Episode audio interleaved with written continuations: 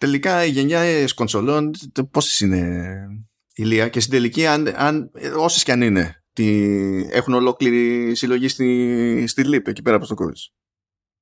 Ε, κοίτα, εγώ πιστεύω ότι υπάρχει στη ΛΥΠ ειδική βιτρίνα που έχει μέσα όλες τις κονσόλες και αν δεν το έχουν κάνει ε, θα τους προμηθεύσουμε εμείς με τα απαραίτητα στοιχεία που χρειάζονται για να διαχωρίσουν τις ε, κονσόλες στις 9 γενναίες που είναι. Έτσι, έτσι, έτσι. έτσι Αν και η θεωρία του Generation ε, Zero ας πούμε είναι καλή και μ' αρέσει. Ε, οπότε μπορούμε να βάλουμε εκεί διάφορα ενώ ακριβώς πριν το Pong τα ηλεκτρομηχανικά. Αλλά εντάξει, ας μην τους κάνουμε τόσο hardcore. Βέβαια, αν θέλει η Leap να είναι τόσο hardcore, εμείς είμαστε εδώ να την βοηθήσουμε να γίνει ακόμα πιο hardcore. Coolness. Λοιπόν, ε, αυτό το επεισόδιο βγαίνει κάπου εκεί αρχές Αυγούστου. Είναι για να σας κάνει παρέα. Είτε έχετε πάρει άδεια είτε δεν έχετε πάρει άδεια. Έχουμε πάρει χαμπάρι ότι γενικά έχετε βίτσιο ε, στο, στο θέμα της παρέας. Ότι μερικοί εσκεμμένα κρατάτε κάβα επεισόδια και τα ακούτε με καθυστέρηση. Απλά επειδή γουστάρετε. Εκεί θα δανειστώ μια τάκα που ε, χρησιμοποιεί πολύ συχνά ο Σταύρος που κάνουμε μαζί το, το Showrunners όταν του εξηγώ τέλος πάντων ε, τι παίζει και ότι βελτιώνεται η ακροαματικότητα και τα λοιπά. Λέει ο Σταύρος λοιπόν, πάτε καλά. Έτσι υποδέχεται αυτή την πληροφορία. Ε, αλλά εντάξει, εγώ θα σας καταλάβω γιατί εγώ δεν παίρνω ποτέ άδειο, δεν πάω ποτέ διακοπές, οπότε χρειάζομαι πάντα κάπως να ξελαμπικάρω. Αλλά υπέθετα ότι εσείς μπορούσατε. Αυτό δεν ξέρω. Δεν ισχύει. Οι άλλοι πάνε διακοπές, μόνο εγώ δεν πάω. Τι γίνεται; Ναι, κοίτα, κοιτάξτε, στο Instagram δεν πάνε μόνο διακοπές. Έχουν τις καλύτερες διακοπές όλων των εποχών στην ναι. ιστορία. Άρα κάτι κάνω λάθος, είναι σαφές. Είναι ναι. Anyway, είπαμε να κάνουμε αυτό το ας το πούμε μονοθεματικό με το σκεπτικό ότι ε, τεχνικώς έχουμε μπει σε νέα φουρνιά hardware, σε νέα τάξη πραγμάτων και τα λοιπά από τα τέλη του 2020 κοντεύουμε να φτάσουμε στα τέλη του 2022 και στην ουσία αυτή η νέα τάξη πραγμάτων ακόμη περιμένουμε να ξεκινήσει.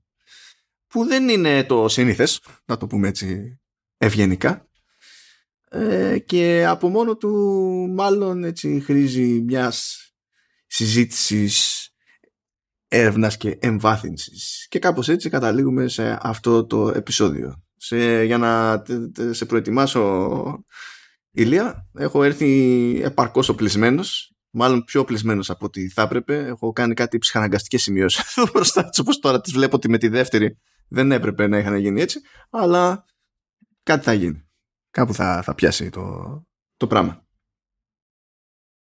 Να, να το πάμε ως εξής συνήθως, το, το κλασικό είναι το έρχονται νέα μηχανήματα και περιμένουμε πώς και πώς να δούμε τι μπορούν να κάνουν αυτά τα νέα μηχανήματα ε, και πότε θα μπουν στη διαδικασία εκείνοι που κουμαντάρουν τα μηχανήματα πρώτοι και ύστερα όλοι οι υπόλοιποι να αρχίσουν να σχεδιάζουν συγκεκριμένα για το νέο και να αφήσουν πίσω, ε, πίσω τους το, το παλιό.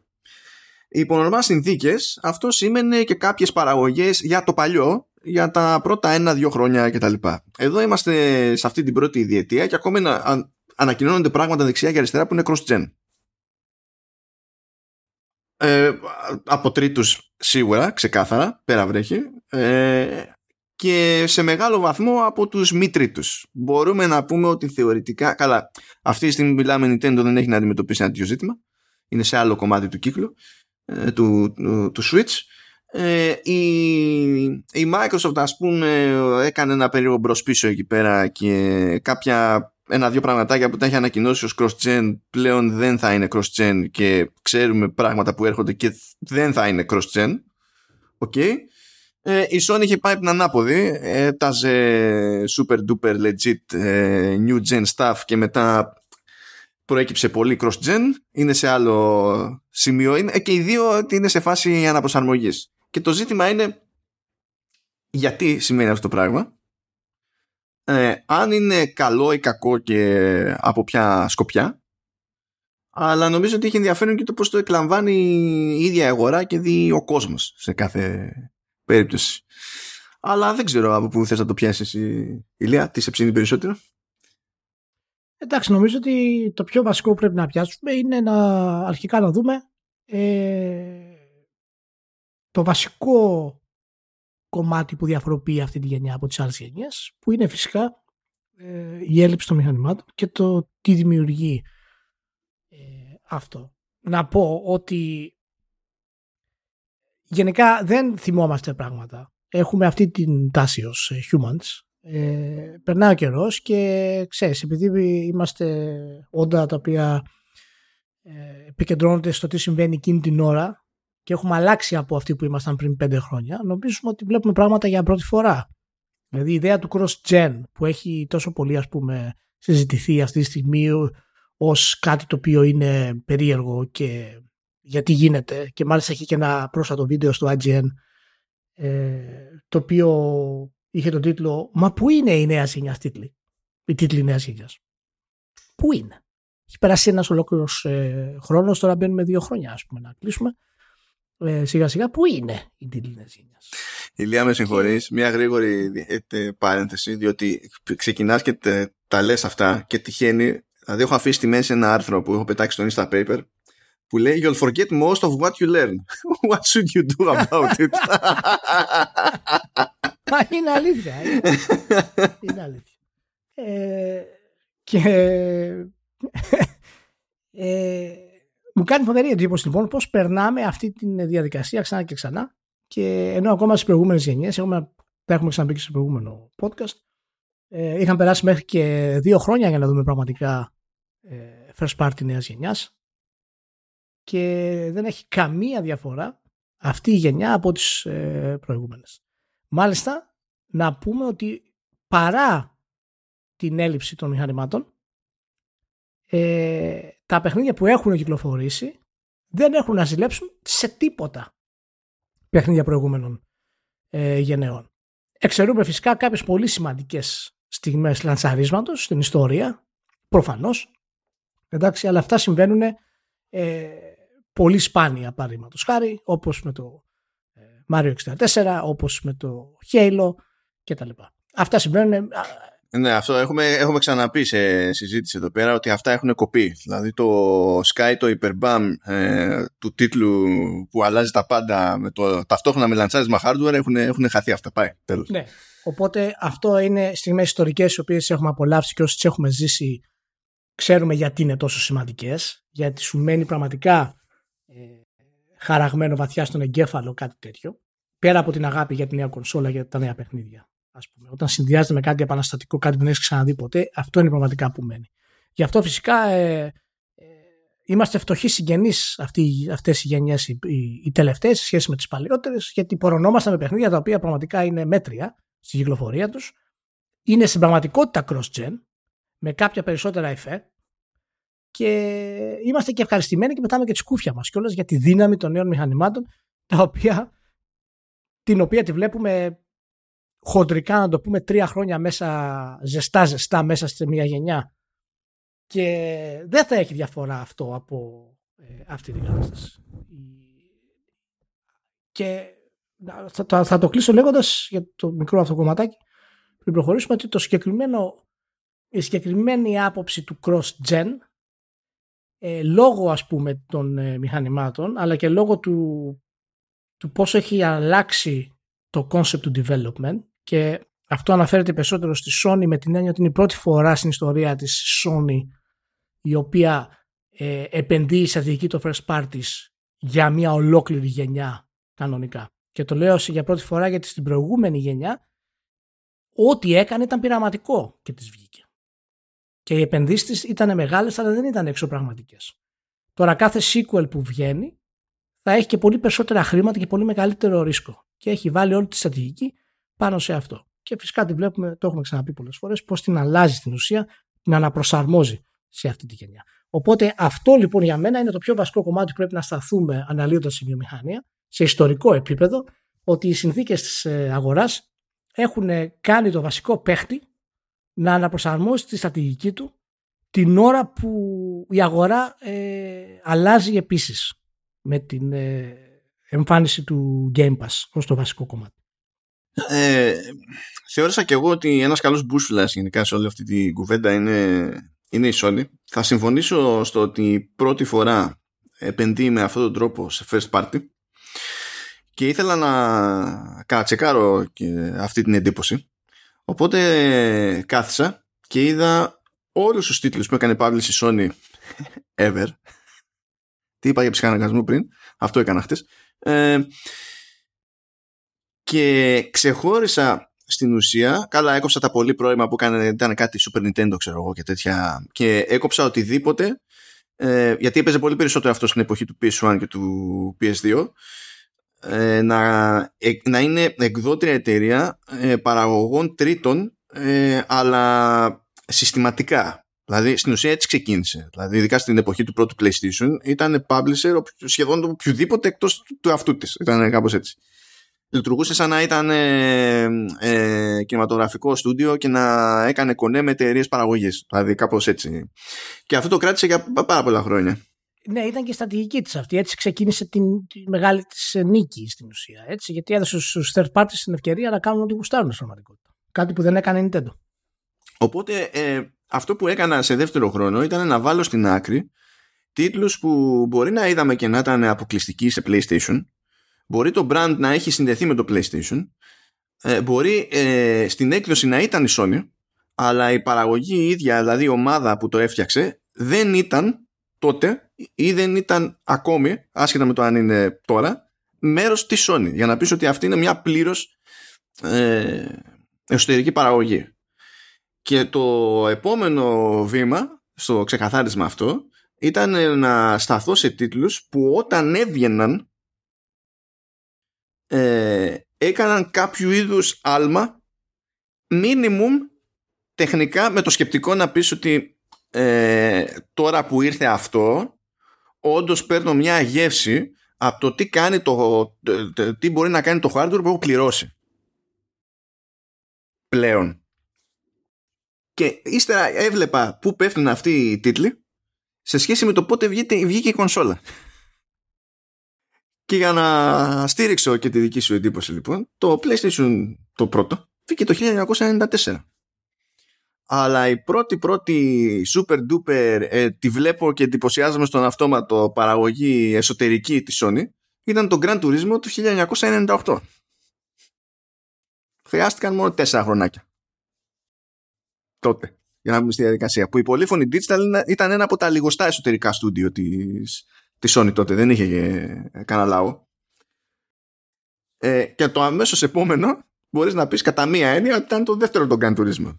Γιατί το δεύτερο τον Grand Turismo περιέργως είχε και μια ε, τέλος πάντων εμφανή βελτίωση παρότι βγήκε τόσο γρήγορα. Σκεφτείτε τώρα εποχές έτσι 98 βγαίνει Grand Turismo, 99 βγαίνει άλλο Grand Turismo. Αυτά, αυτά τώρα πάνε, καταλαβαίνετε, έτσι δεν υπάρχουν.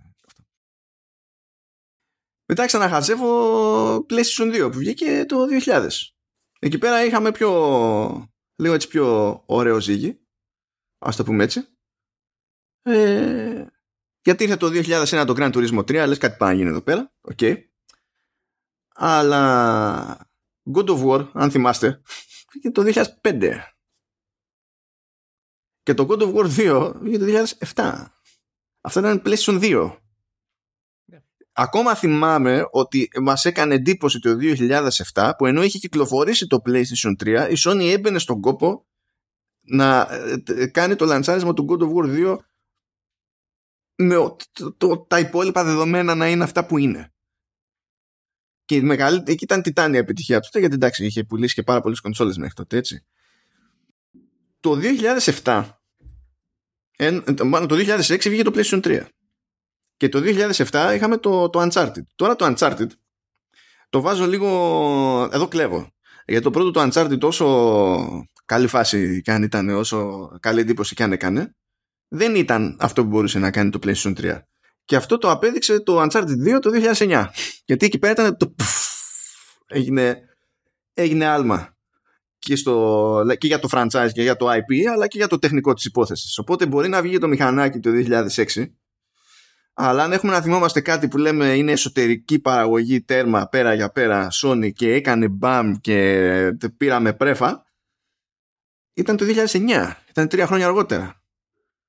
Και το 2014 χρόνια μετά το λανσάρισμα ήρθαν God of War 3 και Grand Turismo 5. Για να μην πω για το The Last of Us που είναι 2013. Εντάξει, που ήταν και αυτό ίσα ίσα βγήκε πάνω που θα έβγαινε το PlayStation 4. Έτσι. Το 2013 βγήκε το PlayStation 4 και για εσωτερική παραγωγή Sony που κάνει ένα έτσι πρώτο άλμα τι ήταν, ήταν νομίζω το 17 το Horizon Zero Dawn. Και κάπου τι ήταν τώρα έχασα αυτό γιατί δεν το σημείωσα. Πρέπει να κάνω κάποιο λάθος delete. Ποια χρονιά ήταν το Uncharted 4 γιατί και αυτό μετράει εντάξει. Για να, ε, για να το Uncharted 4 ήταν την τρίτη χρονιά του PlayStation 4 για να σου δω, ήταν 2016 οπότε το είδαμε, το είδαμε από 16 μετά ήταν το ακόμα και αυτό ναι είναι τρία χρόνια, τρία χρόνια. και μετά είναι το Horizon. Τρία χρόνια μέσα ήταν το Uncharted έτσι. Ε, βλέπετε ότι οι χρόνοι είναι μεγάλοι. Όλα αυτά που θεωρούμε ότι είναι χαρακτηριστικά των δυνατοτήτων του hardware και, το, και του design της εποχής και τα λοιπά, ξέρω εγώ, και ό,τι να είναι, απέχουν πολύ από το, από το λανσάρισμα. Πολύ όμως. Μα, μα γι' αυτό λέω, πάντα λέμε στα podcast και λέω και εγώ ας πούμε συγκεκριμένα ότι ιστορικά πρέπει να κοιτάμε τη βιομηχανία για να την κρίνουμε. Έτσι και ιστορικά δεν έχει ξαναγίνει ποτέ μετά την εποχή του Nintendo 64 να βγει μια κονσόλα με λανσάρισμα ε, που αλλάζει τη βιομηχανία επαναστατικό και είναι και first party πούμε, που αλλάζει την, την μοίρα της εταιρείας. Η μόνη εξαίρεση σε αυτό είναι το Halo που είναι το σημάδι ε, όλα τα υπόλοιπα έχουν βγει σε βάθος χρόνου μέσα σε μια γενιά από εκεί και πέρα και βλέπετε ότι όσο περνάει η γενιά ε, γίνεται ακόμα και πιο ε, βατή αυτή η στρατηγική για τις εταιρείες. Δηλαδή να κυκλοφορούν τα παιχνίδια τους στο δεύτερο τρίτο χρόνο.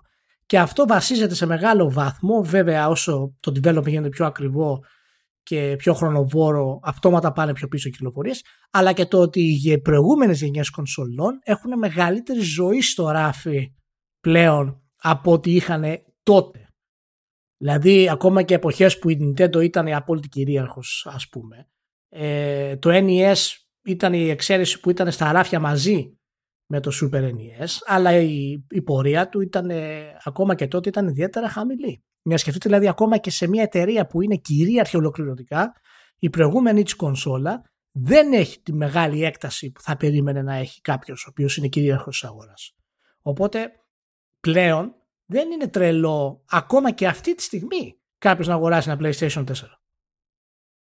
Δηλαδή κάποιος ο οποίος είναι σε σπίτι, οικογένεια κτλ. Και, και δεν θέλει να δώσει 500-600 ευρώ και δει 200 ευρώ για το PlayStation 4, ε, είναι απόλυτα λογική επιλογή και έχει παιχνιδάρεις να διασκεδάσει και να περάσει σούπερ. Ε, οπότε αυτά παίζουν ρόλο μάλλον στην, ε, στην όλη διαδικασία. Εμένα μου κάνει εντύπωση γιατί αυτό το προσπερνάει ο κόσμος τόσο πολύ. Εντάξει, δεν μου κάνει εντύπωση. Ε, με την έννοια ότι ο κόσμος, η μεγάλη μερίδα του κόσμου, απλά σκέφτεται σύμφωνα με τους φαμπονισμούς τους και την άγνοιά τους στην ουσία. Δεν μπορούν να κρίνουν ιστορικά κάτι, δεν έχουν επιχειρήματα να το κάνουν αυτό. Απλά λένε χαζομάρες. Και αυτό που μου κάνει εντύπωση αυτό λοιπόν είναι όχι ο κόσμος, είναι ο τύπος. Ε, καλά. Δηλαδή το να βλέπεις, το, το να βλέπεις τώρα, μα, μα ισχύει αυτό, το, το, το να βλέπεις τώρα μεγάλα site να κάνουν σαν το IGN ας πούμε ή το, το Games το έχει κάνει αντίστοιχο. Να λένε που είναι η νέα γενιά τίτλοι. Λες τι συμβαίνει, δηλαδή, γιατί είμαι, δηλαδή, είμαι off. Είναι σαν να έχουν μια απόφαση να μην παίρνουν το context καθόλου. Και οι εταιρείες κάνουν αυτό που πρέπει να κάνουν ε, και τους διαμαρτυρόμαστε κι από πάνω. είναι πραγματικά είναι μια πολύ περίεργη ας πούμε, κατάσταση που περνάμε μερικές φορές ε, οι άνθρωποι γενικά, αλλά και οι gamers στην προκειμένη περίπτωση. σε αυτό που είπες ότι πλέον είναι άλλος ο ρόλος της προηγούμενης γενιάς ανά πάσα ώρα και στιγμή έχει και την ιδιαιτερότητα ότι δεν είναι απλά κάτι που έτυχε που συμβαίνει είναι κάτι που και πλέον είναι εφικτό ενώ παλιότερα δεν ήταν αλλά και εκτός το ότι είναι εφικτό είναι και θεμητό και πρέπει ενώ παλιότερα ήταν βαρύδι το προηγούμενο μηχάνημα από ένα σημείο και έπειτα. Και ο ίδιος ο κατασκευαστής δεν έλεπε την ώρα να ξεμπερδέψει, διότι έβλεπε στην ουσία ότι άσχετα με το τι εγκατεστημένη βάση είχε έχανε λεφτά από την πώληση του... Ε, έχανε τζίρο από hardware και έπρεπε κάποιος, κάπως να το συντηρήσει ψηλά το τζίρο από το hardware. Για να φαίνεται και ωραία, παρότι ναι. μπορεί να μπαίνανε μέσα με την πώληση, ε, εσύ σαν εταιρεία θες να διατηρείς κάποια revenues, τέλος πάντων να είναι σε κάποια ύψη, έτσι. Οπότε έπρεπε να σου δώσουν το νέο για να κρατήσουν αυτή, αυτή, αυτή την ορμή, ας πούμε, με κάποιο συγκεκριμένο ρυθμό, ας το πούμε έτσι. Ενώ τώρα δεν είναι το ίδιο. Όχι, όχι. Και οι λόγοι που δεν είναι το ίδιο είναι ότι φυσικά η αγορά ήταν μικρότερη ε, τότε, οπότε ούτως ή άλλως η ζωή στο ράφι ήταν πολύ μικρότερη ε, και ενώ όταν υπήρχε άλλο μηχάνημα στην αγορά, έτσι, όχι απλά ένα μηχάνημα. Και δεύτερον, δεν υπήρχε αυτή η γενιά του καταναλωτή η, που τη λέμε η, η εις γενιά. Δηλαδή η γενιά που θα αγοράσει κονσόλα στο τέλος μιας γενιάς. Και αυτό είναι κάτι το οποίο το είδαμε με το PlayStation 4. Το έχουμε δει με το PlayStation 2. Το είχαμε δει με το Super NES. Και από ποια έννοια το λέω. Δηλαδή φαίνεται από όταν κλείνουν στην ουσία τα αποκλειστικά των εταιριών τα τελευταία δύο χρόνια, τα μεγάλα δηλαδή οι κράχτες, ε, με ελάχιστες εξαιρέσεις, οι κονσόλες αυτές συνεχίζουν να πουλάνε. Όχι τόσο ψηλά όσο πριν, αλλά όχι χαμηλά για να αποσυρθούν. Που σημαίνει ότι υπάρχει ακόμα ζήτηση και αυτό γίνεται πλέον σε αυτές τις γενιές γιατί υπάρχουν καταναλωτές που έρχονται καθυστερημένα στις γενιές αυτές γιατί δεν είναι gamers και είναι σημάδι ότι για να καταλάβουμε και τα μεγέθη έτσι, δηλαδή η ίδια η αγορά μεγαλώνει ταυτόχρονα ακόμα και τώρα. Αυτοί που έρχονται στο τέλος γενιάς είναι νέοι χρήστες σε μεγάλο βαθμό. Γιατί βρήκανε κάτι φτηνό, βρήκανε κάτι απλά ένα παιχνίδι που άρεσε στο παιδί τους, υπήρχε ευκαιρία να πάρουν ένα bundle με τέσσερα παιχνίδια, παραδείγματος χάρη, οπότε έρχονται στο τέλος. Και αυτό δείχνει ότι ακόμα και πόσο υγιής είναι η αγορά των video games, ε, τουλάχιστον σε θέμα χρηστών. Σε θέμα παραγωγής παιχνιδιών έχουμε πει ότι έχουμε κάποιες ενστάσεις με το, με το που οδηγείται ε, σε αυτό το κομμάτι. Ε, Εν τω μεταξύ, ενώ μπορείς να πεις ότι το PlayStation 4 ως προϊόν hardware που πωλείται, έτσι, είναι νεκρό, δηλαδή και με τα νούμερα που δίνει η Sony για το τι πουλάει, ε, είναι τρεις και ο κούκος. Στην ουσία είναι, ναι, είναι αμεληταία ποσότητα. Ναι, ναι, τώρα είναι αμεληταία. Αλλά η συνεισφορά του στο Giro, στο software, είναι ακριβώς το, το ανάποδο από αμεληταία ποσότητα. Ακόμη, σύμφωνα πάλι με τα λεγόμενα της ίδιας τη Sony. Και πολύ απλά δεν μπορείς να τα γνωρίσει. Γιατί ακριβώς όπως είπες και εσύ, έχει μεγαλώσει η μπίζνα. Τώρα ε, καμία σχέση με το τότε. Και η επιτυχία του τότε σε απόλυτους αριθμούς είναι μηδέν. Τώρα η επιτυχία του τότε τώρα είναι στην ουσία η επιτυχία του indie. Άμα το βάλω σε, σε νούμερα. Και βασικό κομμάτι είναι ακριβώς και το πόσο διαφοροποιημένος είναι ο καταναλωτής πλέον. Δηλαδή υπάρχουν, είπαμε, αυτοί που αγοράζουν στο τέλος της γενιάς, αλλά υπάρχουν και καταναλωτές οι οποίοι είναι gamers οι οποίοι πλέον είναι, είναι συνειδητοποιημένοι. Π.χ. παραδείγματος χάρη, ε, εγώ δεν έχω αγοράσει PlayStation 5. Έχω πρόσβαση PlayStation 5 άμα θέλω να πάω να παίξω, αλλά δεν έχω αγοράσει εγώ. Γιατί δεν βλέπω την ανάγκη να το κάνω. Υπάρχουν πολλοί σαν εμένα, κυρίως στην ηλικία μου, γιατί από θέμα χρόνου, από θέμα γνώσης, που δεν θέλουν να δώσουν χρήματα αυτή τη στιγμή για μια κονσόλα που ξέρω ότι σε δύο χρόνια ξέρω εγώ, θα βγει βελτιωμένη της έκτο πράγματο και που δεν έχει κάποιο αποκλειστικό τίτλο που θα ήθελα να, να παίξω.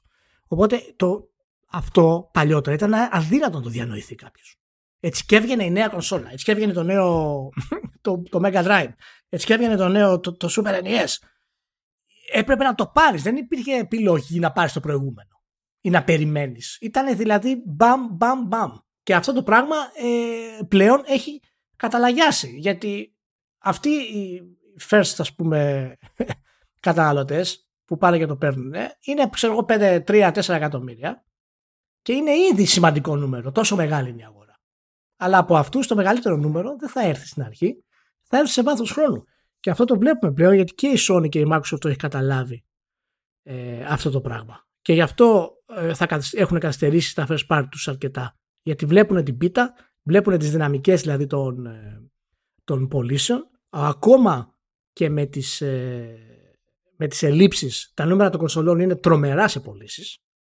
Και θα μιλήσουμε λίγο πιο μετά σε αυτά, γιατί έχω ε, μία ανάλυση με τις official πωλήσει όλων των εποχών και θα κάνω μια ωραία έτσι, αναφορά για να καταλάβει ο κόσμος για το τι μιλάμε.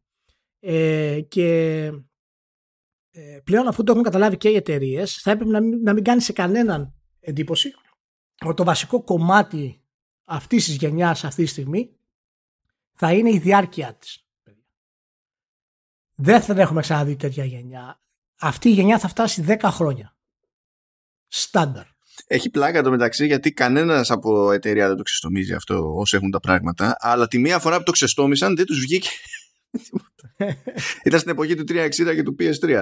Που άμα τα βάλει κάποιος κάτω, ναι, θα μπορεί να πει ότι ναι, και 10 χρόνια αργότερα έβγαινε πάλι το ίδιο FIFA. Ναι, OK. Okay, αυτό δεν σημαίνει ότι λειτουργούσε η πλατφόρμα για 10 χρόνια ακριβώς, αλλά τέλος πάντων, you get the idea. Ναι, για πες. Ε, ε, ε, πες ότι ένας μπούσουλας που έβαλα τέλος πάντων εδώ πέρα ήταν το PlayStation που τον έβαλα επίτηδες αυτό το μπούσουλα επειδή είναι και ο νομίζω πιο γνώριμος στο, στους περισσότερους που θα μας ακούνε ειδικά με τα δεδομένα της ελληνικής αγοράς. Αλλά ήθελα και κάτι άλλο δίπλα. Που να επηρεάσει το, την ανάπτυξη. Οπότε είπα κάτσε να ψάξω λίγο τη φάση με την Unreal Engine. Που η Unreal Engine έχει, όπως και να το κάνεις, επιρροή στη δημιουργική διαδικασία. Ε, τώρα περισσότερο από ό,τι είχε παλιότερα. Λοιπόν, η πρώτη Unreal Engine βγήκε το 1998. Τότε το βγάζω μηχανή σήμαινε έφτιαξα ένα παιχνίδι με αυτή τη μηχανή. Άμα σας αρέσει, έχουμε τη μηχανή. Αλλά βγάζω πρώτα το παιχνίδι για να σας αποδείξω ότι είναι σοή μηχανή. Και είχε βγει το πρώτο Unreal. Έτσι. 2002 ε, ε, σκεφτείτε τώρα 98 ήταν μεταξύ PS1 και PS2 έτσι. 2002 ε, βγαίνει Unreal Engine 2 που εξακολουθούσε τότε αυτή η μηχανή γενικά να είναι πιο πολύ ζήτημα PC ας το πούμε έτσι. Και δεν είχε ακόμα εκτόπισμα η Unreal Engine σε, σε τρίτους άνοιγε αλλά δεν ήταν ε, όπως είναι τώρα που για πολλούς είναι η λογική επιλογή, ξέρω εγώ, η επιλογή που έχουν συνηθίσει ήδη και δύσκολα θα πούνε αλλάζω τελείως, ξέρω εγώ. Ήταν στην ανάπτυξη ακόμη. Εκεί που άρχισε να ανοίγει όντως. Ε, δεν ήταν το 2002 με την Engine 2, πάλι μεταξύ γενναιών. Έτσι. Είχε βγει δηλαδή, ήταν δύο χρόνια στην αγορά το PlayStation 2. Ήταν το 2006. Το 2006 έγινε το BAM με Unreal Engine 3 που τελείως στοιχεία ε, συνδυάστηκε με Gears of War. Δεν ξέρω αν το θυμάστε τι εντύπωση έκανε τότε και πώς το έσπροχνε η Unreal και ήταν ακόμα στη φάση Unreal το ότι φτιάχνουμε τη μηχανή που γουστάρουμε αλλά γιατί θέλουμε να φτιάχνουμε τα παιχνίδια που γουστάρουμε. Τώρα πάει η, η, η Unreal, η Epic τέλος πάντων δεν, έχει αλλάξει μοντέλο. Αλλά το 2006 στην ουσία έγινε αυτό το πράγμα, έγινε το λανσάρισμα της Unreal Engine 3 λίγους μήνες ε, μετά το λανσάρισμα της τότε νέας γενιάς. Τέλη 2005 είναι που είδαμε το Xbox 360 και στην ουσία αρχές 2006 και ανάλογα με το Region τέλη 2006 ε, είδαμε το PlayStation 3. Αυτό σημαίνει ότι υπήρχε ένα περιθώριο κάποιε, κάποιες μεγάλες εταιρείες να έχουν πρόσβαση ξέρω εγώ, νωρίτερα σε κάποια πράγματα για να τρέχουν κάποιες παραγωγές αλλά τέλος πάντων το λανσάρισμα αυτό μας βγήκε ε, σχεδόν συνέπεσε και έδωσε νέα εργαλεία στους developers πάνω κάτω τότε που βόλευε για να συνδυαστεί το νέο hardware με νέα εργαλεία.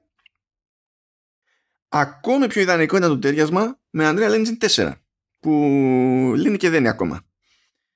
Γιατί βγήκε το 2012 πριν προλάβει να βγει η γενιά του PlayStation 4 και του Xbox One. Αν θυμάστε, όταν ε, είχαμε showcase τότε για να δούμε, όχι το, με τι μοιάζει το PlayStation 4 ως κονσόλα, όταν δείξανε πρώτα software. Είχαν ένα tech demo Unreal Engine 4 για να, δει, να δούμε και καλά τι μπορεί να κάνει η κονσόλα και υποστηρίζεται και τα συναφή. Και από το 2012 ακόμη ζούμε με την Unreal Engine 4 παραμάσχαλα. Ακόμη και τώρα δηλαδή τα ανακοινώνονται καινούργιες παραγωγές σε Unreal Engine 4. Η Unreal Engine 5 ε, έκανε κανονικό release παρότι ήταν σε ας το πούμε early access και ήταν στα χέρια μεγάλων developers εδώ και ένα-ενάμιση χρόνο ε, έκανε ε, τώρα τον Απρίλιο έκανε κανονικό release και έχουν ανακοινωθεί διάφορες παραγωγές σε Unreal Engine 5 κτλ αλλά δεν μπορούσε ο όγκος από developers να πει ε, θα, θα ξεκινήσω να δουλεύω, να κάνω production με λήψη και θα σου πει κάτσε να τελειώσει, να βγει το κανονικό το release δεν αλλάζει στην πορεία η μηχανή, αλλάζει. Έτσι, προφανώς. Γίνονται updates, αλλαγές και τα λοιπά. Αλλά τουλάχιστον να πάμε σε κάτι που να ξέρουμε ότι έχει μια σταθερότητα χ και είναι production ready. Και αυτό έγινε με τα νέα εργαλεία που έρχονται στους developers, τουλάχιστον από την, από την μεριά της Epic, έγινε 1,5 χρόνο το release, έγινε 1,5 χρόνο μετά το λανσάρισμα του καινούριου hardware. Και υπάρχουν πράγματα που μπορούν, μπορεί να κάνουν, μπορούν να κάνουν οι νέες GPU ας πούμε που απλά δεν, δεν υπήρχαν τα εργαλεία τα, στα σοβαρά να τα κάνει κάποιος τέλος πάντων developer με ευκολία χρησιμοποιώντας μια δημοφιλή μηχανή όπως είναι η Unreal Engine 5. Από αυτό και μόνο δηλαδή ε, δεν είχαμε ελπίδα να δούμε κάτι σε τιτάνιο BAM ακόμα και αν θα δούμε ένα πάρα πολύ καλό παράδειγμα που έχει χτιστεί σε Unreal Engine 4 ας πούμε. Ακόμα και αν κάποιος έχει πάρει Unreal Engine 4 και πει θα κάνω και custom work από πάνω γιατί θέλω τέλος πάντων να πετύχω μια τσαχπινιά και τα, και τα συναφή.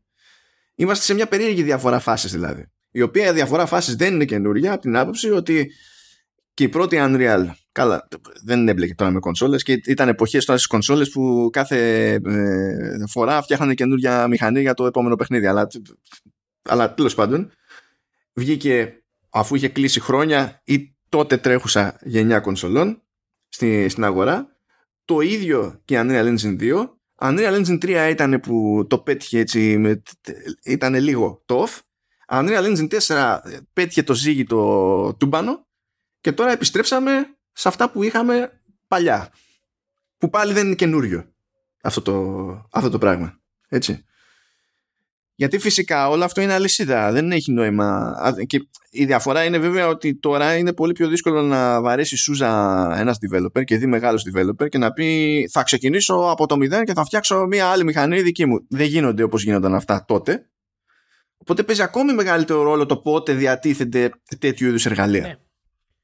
Ε, αυτά είναι βασικά κομμάτια και έχουμε περάσει στην ιστορία της βιομηχανίας του video games καθώς ε, μεγαλώνει ε, μπροστά στα μάτια μας στην ουσία την έχουμε ζήσει. Ε, και φτάνει στη θεωρία που έχουμε πει ε, και εντάξει εμείς συζητάμε καιρό ε, ότι η βιομηχανία κάνει ένα consolidation τεχνολογικό σιγά σιγά ε, όπου θα ανοίξει τις πόρτες σε μια ασύλληπτη δημιουργική επανάσταση. Και με άλλα λόγια θα ακολουθήσει το μοντέλο του κινηματογράφου σε πολύ μεγάλο βαθμό με την έννοια ότι θα είναι σχετικά στάνταρ οι πλατφόρμες όπου θα μπορούμε να παίρνουμε τα παιχνίδια μας και γι' αυτό το digital κομμάτι είναι τόσο σημαντικό γιατί εν τέλει όταν αγοράζεις μόνο digital δεν έχεις ιδιαίτερη σημασία από πού το αγοράζεις. Αν δεν είσαι κολλημένος δηλαδή στο hardware δεν έχει σημασία από πού θα το αγοράσει online στο σαλόνι σου. Θα είναι από το PlayStation Plus, θα είναι από το Game Pass, θα είναι από, το, από την Epic. Δεν έχει σημασία. Το ίδιο ακριβώς είναι όπως θα είναι το Netflix, το παίρνεις, βλέπεις από το Disney Plus, βλέπεις από το HBO Max, δεν έχει σημασία. Και παράλληλα, ο τρόπος δημιουργίας των video games θα ομογενοποιηθεί τεχνολογικά αρκετά, ώστε να μπορούμε να έχουμε πολύ μεγάλες παραγωγές με βασικά κόστη σταθεροποιημένα. Αυτό είναι που άνοιξε τις πόρτες φυσικά και για τις μεγάλες ε, επαναστάσεις που είχαμε στο, στο κινηματογράφο σε θέματα από special effect ε, και έχουμε φτάσει στο σημείο που έχουμε φτάσει σήμερα να βλέπουμε πράγματα τα οποία είναι απλά εξωπραγματικά ας πούμε σε θέματα παραγωγής. Και με άλλα λόγια έχουμε φτάσει στο σημείο που δεν μας απασχολεί το πώς θα δημιουργήσουμε τεχνολογικά κάτι ε, αλλά το πώς θα εκφράσουμε ε, καλύτερα το καλλιτεχνικό κομμάτι αυτής της δημιουργίας. Και αν, γι' αυτό παραδείγματος χάρη είναι είναι δύσκολο, όχι δύσκολο, δεν, δεν έχει μεγάλο ενδιαφέρον να δεις πώς φτιάχτηκε παραδείγματος χάρη ε, το endgame, αλλά έχει ενδιαφέρον γιατί δεν έχει κάτι το οποίο θα μπορείς να καταλάβεις εύκολα ως, ως χρήστης. Δηλαδή να δεις το computer animation, τα προγράμματα που χρησιμοποιήθηκαν κτλ. Όλα αυτά είναι πολύ συγκεκριμένα πλέον σε ανθρώπους που τα γνωρίζουν. Αλλά έχει πολύ ενδιαφέρον να δεις πώς οι ηθοποιοί παίξανε σε αυτές τις σκηνές, πώς έγινε η σκηνοθεσία κτλ. Για να καταλήξω με αυτό το μικρό κύκλο είναι ότι η δημιουργία και η χρήση της Unreal Engine έχει συμβάλει στα μέγιστα σε αυτό το κομμάτι. Και ξεκίνησε από τότε, όπως και η δημιουργία πολλών μηχανών ε, που μας προσφέραν, ας πούμε, τα παιχνίδια που μας προσφέραν. Και υπάρχουν πολλές συνδέσεις στην ιστορία της βιομηχανίας που δείχνουν την πορεία αυτών των μηχανών.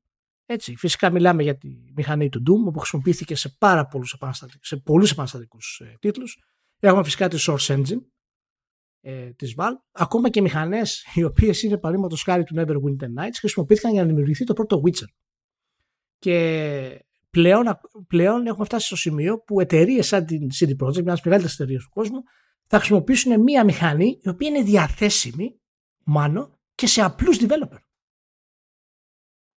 Και είναι, είναι σαν να λέμε ότι ο απλός developer αυτή τη στιγμή θα έχει πρόσβαση σε μία μηχανή όπου θα έχει μία εταιρεία δισεκατομμυρίων. Αυτό το, το, το gap δεν είναι σαν.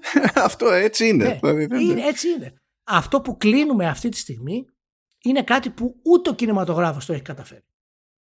Δεν μπορείς αυτή τη στιγμή στο κινηματογράφο ε, κάποια μικρή ομάδα να χρησιμοποιήσει τα εφέ που μπορεί να χρησιμοποιήσει ο Christopher Nolan. Εμείς είμαστε σε σημείο να το κάνουμε αυτό το πράγμα. Το μόνο που κρατάει τους developers και αυτό θα γίνει ακόμα λιγότερο σε βάθος χρόνου θα είναι ε, το, ο, ο αριθμός των ατόμων που εργάζονται πάνω σε αυτό. Και όχι η τεχνολογία, η, η πρόσβαση στην τεχνολογία.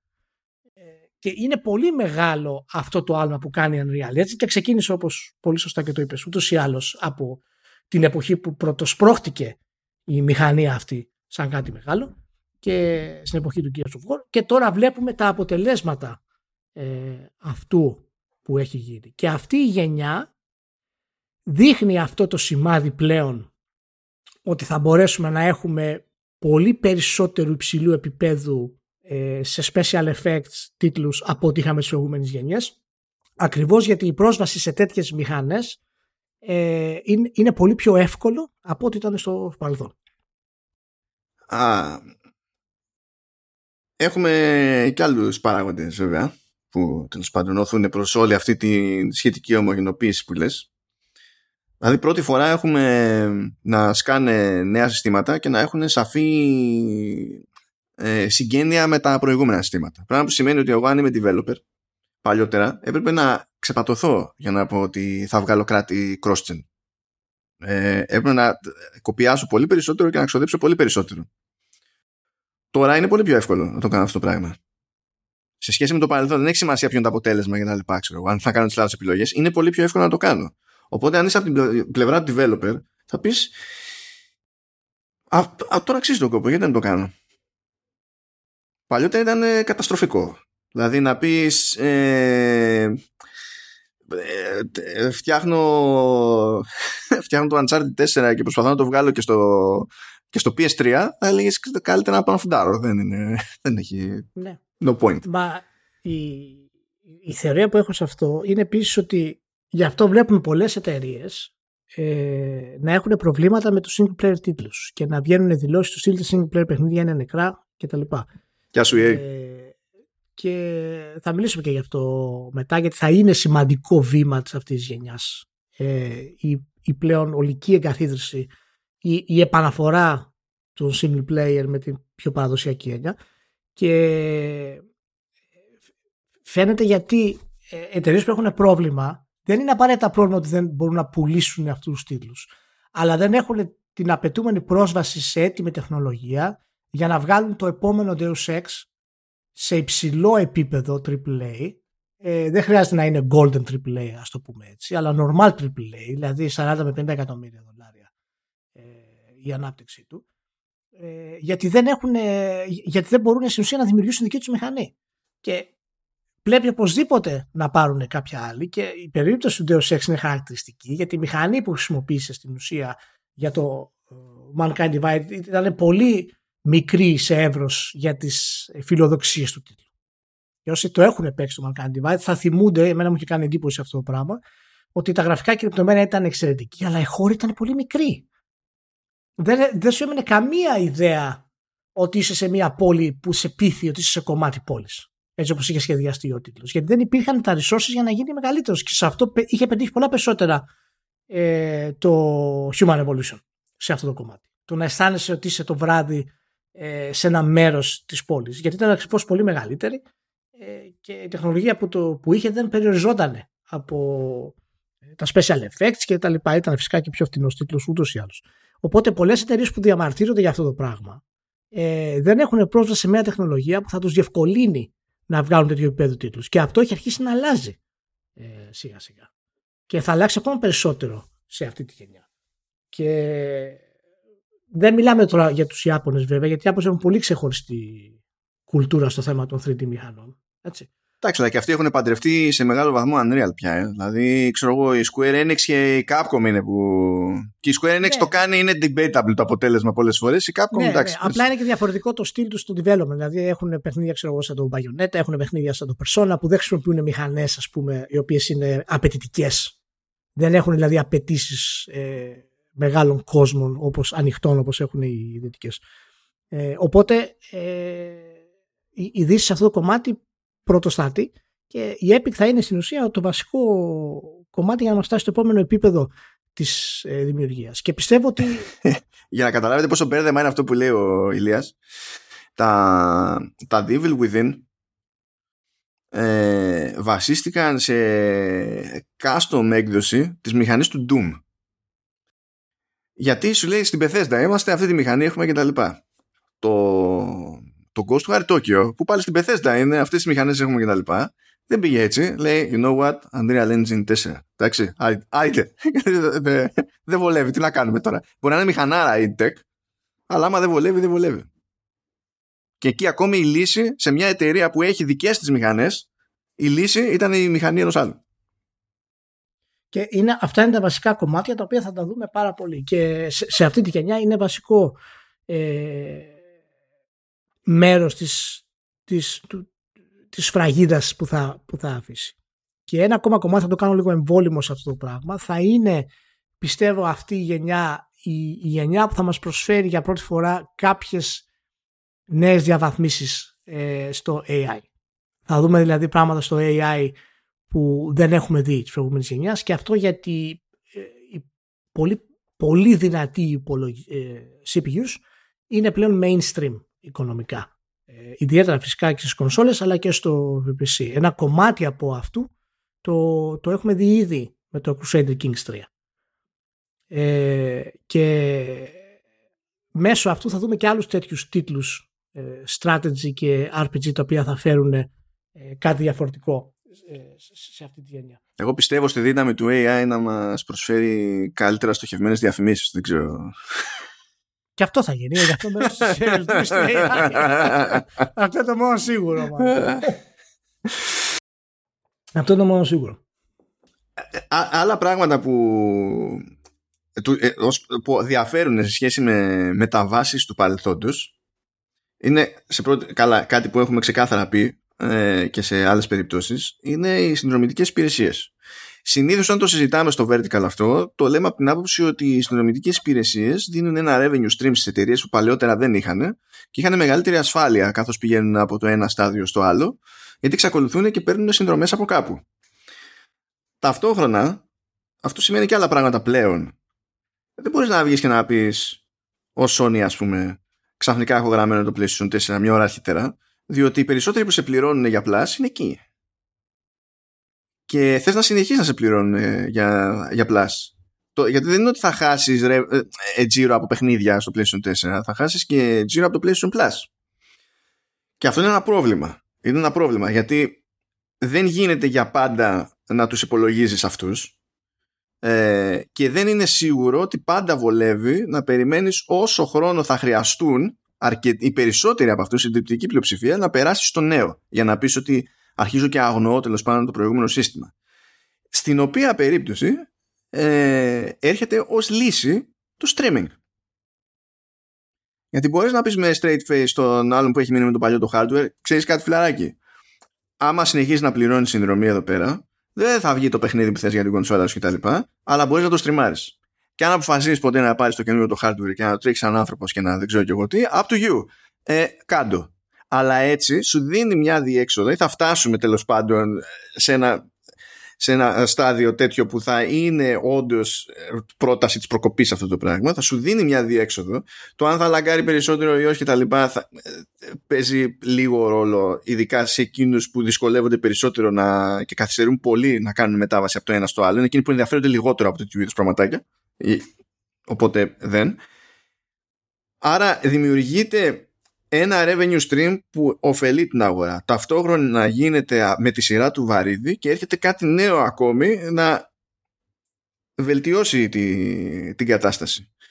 Και βάλτε και ότι περνάμε σε μια, ε, ε, σε μια φάση πλέον που όλες αυτές οι ideas με, τους, με το upscaling ε, DLSS, super που φαντάζονται οι PC Master Racers ότι υπάρχουν αυτά τα πράγματα για να γουστάρουμε την πάρτη τους ότι παίζουν σε 8K 300 εκατομμύρια FPS ε, δεν υπάρχουν για εσάς αυτά τα πράγματα. Υπάρχουν για να μπορεί να βγαίνει στη, σε παλαιότερο hardware σε πιο σάπια εκδοχή το παιχνίδι αλλά να βελτιώνεται η εικόνα και να μην το πιάνει ο άλλος ότι είναι τόσο σάπιο υπάρχουν για να σου στέλνει το συμπιεσμένο το βίντεο στο stream και να σώζει ό,τι μπορεί να σώσει το upscaling στο τέλος. Είναι κάτι που ήδη ας πούμε κάνει Microsoft στο, στο Edge. Δεν θυμάμαι πώς το λέει τώρα, Clarity Boost, κάτι τέτοιο τέλος πάντων. Δεν είναι ακριβώς, δεν είναι το ίδιο πράγμα το, με DLSS και Fidelity και ιστορίες, ε, Super Resolution, αλλά το σκεπτικό είναι κάνουμε πράγματα για να προσπαθήσουμε να βελτιώσουμε την εικόνα είτε σε αυτό που τρέχει σε εκείνη την ώρα εκεί που είσαι ε, είτε στο, στο στριμάρουμε και όλα αυτά με ένα πολύ πιο δυναμικό design τεχνικό στα παιχνίδια από πίσω που έχουμε ξεφύγει πλέον από την εποχή που κάτι έτρεχε σε 320 επί 240 και αν το έτρεχε στο, στο καινούριο μηχάνημα θα έτρεχε πάλι σε 320 επί 240 ε, ενώ τώρα θα σου πει το παιχνίδι θα καταλάβει ότι έχει περισσότερα resources θα σου πει ε, ε, έχω, είμαι αρκετά δυναμικά στημένο ώστε να τρέξω όντως ε, καλύτερα από ό,τι έτρεχα πριν. Παρότι σχεδιάστηκα κάποτε για ένα άλλο μηχάνημα και τα συναφή. όλα, όλα αυτά έρχονται και λιένουν γωνίες και ρίχνουν πιθανά εμπόδια ώστε τι αργήσει κάποιος να κάνει μετάβαση σε ξέρω εγώ, νέο hardware, νέα πλατφόρμα, ό,τι να είναι. Τι δεν αργήσει εκείνος να έχει επιλογές και η εταιρεία να είναι όσο πιο ασφαλής γίνεται. Σε αυτές πλέον τις μεταβάσεις που δεν γίνονται το ίδιο, το ίδιο βάναυσα ας το πούμε έτσι. Ε, όλα αυτά είναι σημαντικά ως μέρη ενός μεγαλύτερου puzzle και νομίζω ότι όσο πιο μεμονωμένα τα εξτάζει κανένας ε, τόσο περισσότερα χάνει τελικά από τη, από τη μεγάλη εικόνα και μια άλλη διαφορά που παίζει σχέση με το παρελθόν, ε, όχι το πολύ μακρινό παρελθόν, ε, είναι ότι αν, αν όποιος θυμάται, έτσι ξεκινήσαν οι κονσόλες να είναι ένα πράγμα που το παίρνεις για να παίζεις games. Ε, έγινε όχι μια φορά η απόπειρα να πλασαριστεί η κονσόλα ως το ένα πράγμα που χρειάζεσαι κάτω από τη τηλεόρασή σου για ψυχαγωγία και πήγε να μπλέξει με διάφορα πράγματα. Χρησιμοποιήθηκε ως δούριος ύπος για το σπρώξιμο του, του Blu-ray disc. Ε, χρησιμοποιήθηκε ως όθηση, τέλος πάντων μέθοδος όθησης του, του DVD. Ε, κάποτε είχε μπλέξει και στον πόλεμο το, επί 360 με το HD DVD έχουν γίνει διάφορα πράγματα είχε κάνει απόπειρα με τα UMD η Sony και στην ουσία πάλευε εκεί πέρα σχεδόν μόνη της η Sony Pictures από εκεί και πέρα τα έχουμε δει όλα αυτά ε, και φτάσαμε τώρα σε μια κατάσταση όπου έχουν κοπεί διάφορες δυνατότητες που είχαν παλαιότερα μηχανήματα σε κομμάτι, στο κομμάτι του entertainment διότι έχουν δεχτεί και οι ίδιοι κατασκευαστές και η αγορά ίδια ότι από τη μία δεν το κάνανε καλά αρκετά αυτό που ήταν να κάνουν τουλάχιστον όχι πάντα και απ' την άλλη το gaming ως gaming έχει μεγαλώσει τόσο πολύ έχει τέτοιο μερίδιο στο κομμάτι της ψυχαγωγίας που δεν υπάρχει χώρος ή ανάγκη για τέτοιου είδους κόμπλεξ. Δηλαδή θα σου πει ναι, θα έχω την εφαρμογή του Netflix ή Disney Plus γιατί ψυχά γιατί έγινε. Οκ. Okay. Αλλά δεν βλέπετε τις εταιρείες να έχουν καημό. Να σου πούνε ότι εμείς δεν είμαστε απλά μια κονσόλα. Εμείς είμαστε entertainment system. Έχουμε, έχουμε φύγει από τα κομπλεξικά αυτά της Nintendo και της Sony παλιότερα. Κάποτε η Sony προσπαθούσε να περάσει τα, τα PlayStation ως υπολογιστές. Αντί για κονσόλες. Κάνα το κάνει και για φορολογικούς λόγους τώρα. Πάρα τέλος πάντων. Άλλο, άλλο καπέλο. Έχει φύγει και είμαστε και σε μια φάση που στα consumer electronics ε, προτεραιότητα έχει το gaming. πλέον πας να διαλέξεις μια τηλεόραση ένα monitor και αυτά που σου σπρώχνουν σαν πληροφορία είναι το τι προσφέρει στο gaming.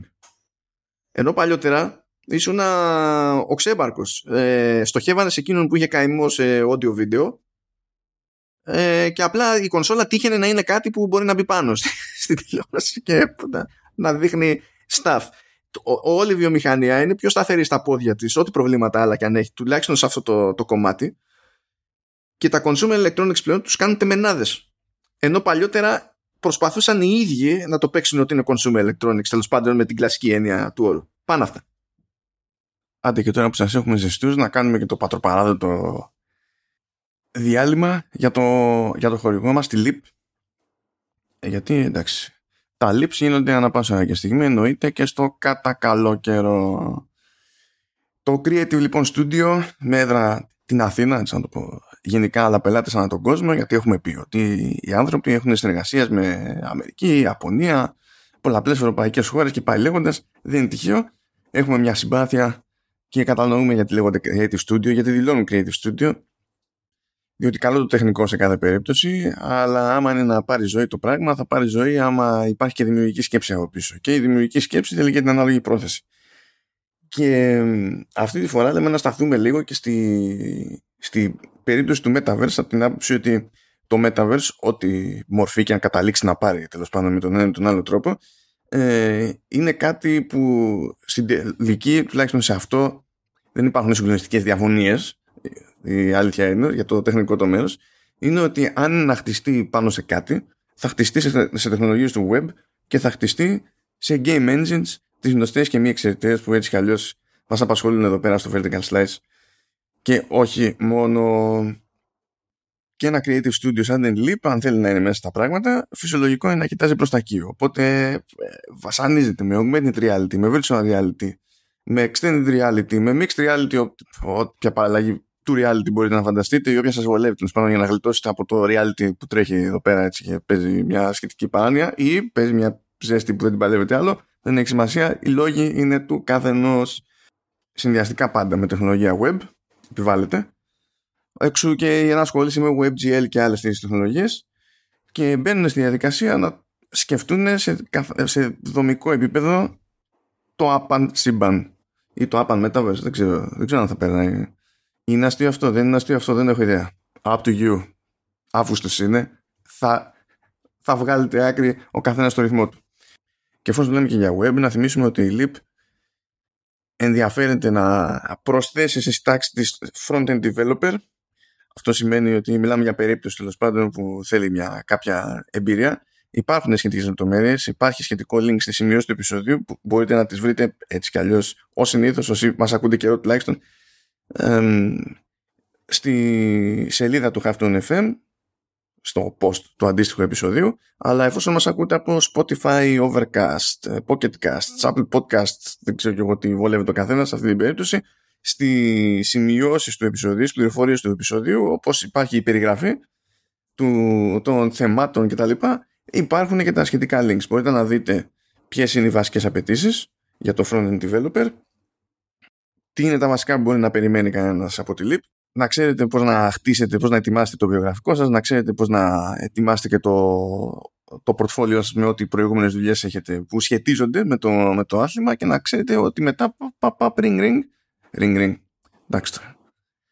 Ε, υπήρξαμε και πριν το δίκτυο. Τέλος πάντων, στείλετε με τον τρόπο σας τα βιογραφικά σας για να υπάρξει και λίγη δράση παραπάνω παρά το, το καλοκαίρι και τη σχετική ανάπαυλα ή πρέπει να την πω παρατεταμένη σιέστα. Σαν παρατεταμένη σιέστα. Δεν ξέρω ποιος θυμάται, εγώ έχω πρόβλημα. Δεν... Εγώ αυτό που ξέρω είναι ότι ομαδικά πήγε η Leap στους Iron Maiden Καλά περάσαν οι άνθρωποι, γυρίσαν οι άνθρωποι. Δεν ξέρω αν τους έκατσε καμιά ιδέα περί Metaverse από την εμπειρία που είχαμε με τους Maiden. Θα ρωτήσω και θα επανέλθω. Ευχαριστούμε και πάλι τη Leap για την υποστήριξη του Vertical Slice και του Command S βέβαια και φυσικά κατ' επέκταση του Have to FM. Και συνεχίζουμε στο θέμα μας. Για πάμε, Ηλία. Ε, να θίξουμε λίγο το κομμάτι, να, το, να μιλήσουμε λίγο για τις πωλήσεις γενικά των ε, μηχανημάτων, για να καταλάβουμε λίγο σε τι φάση βρισκόμαστε σε αυτή τη μηχανία παρά την έλλειψη των first parties νέας γενιάς που θα μας δείξουν τη δύναμη των μηχανημάτων παρά τις ελλείψεις ε, για να καταλάβουμε λίγο το,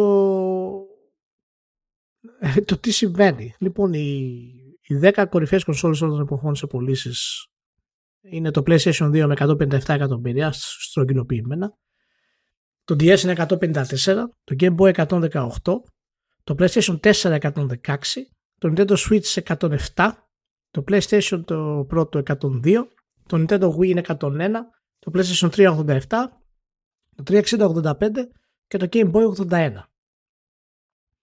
Οι κονσόλες προηγούμενης γενιάς ε, ήταν στην αγορά 9 χρόνια συνολικά.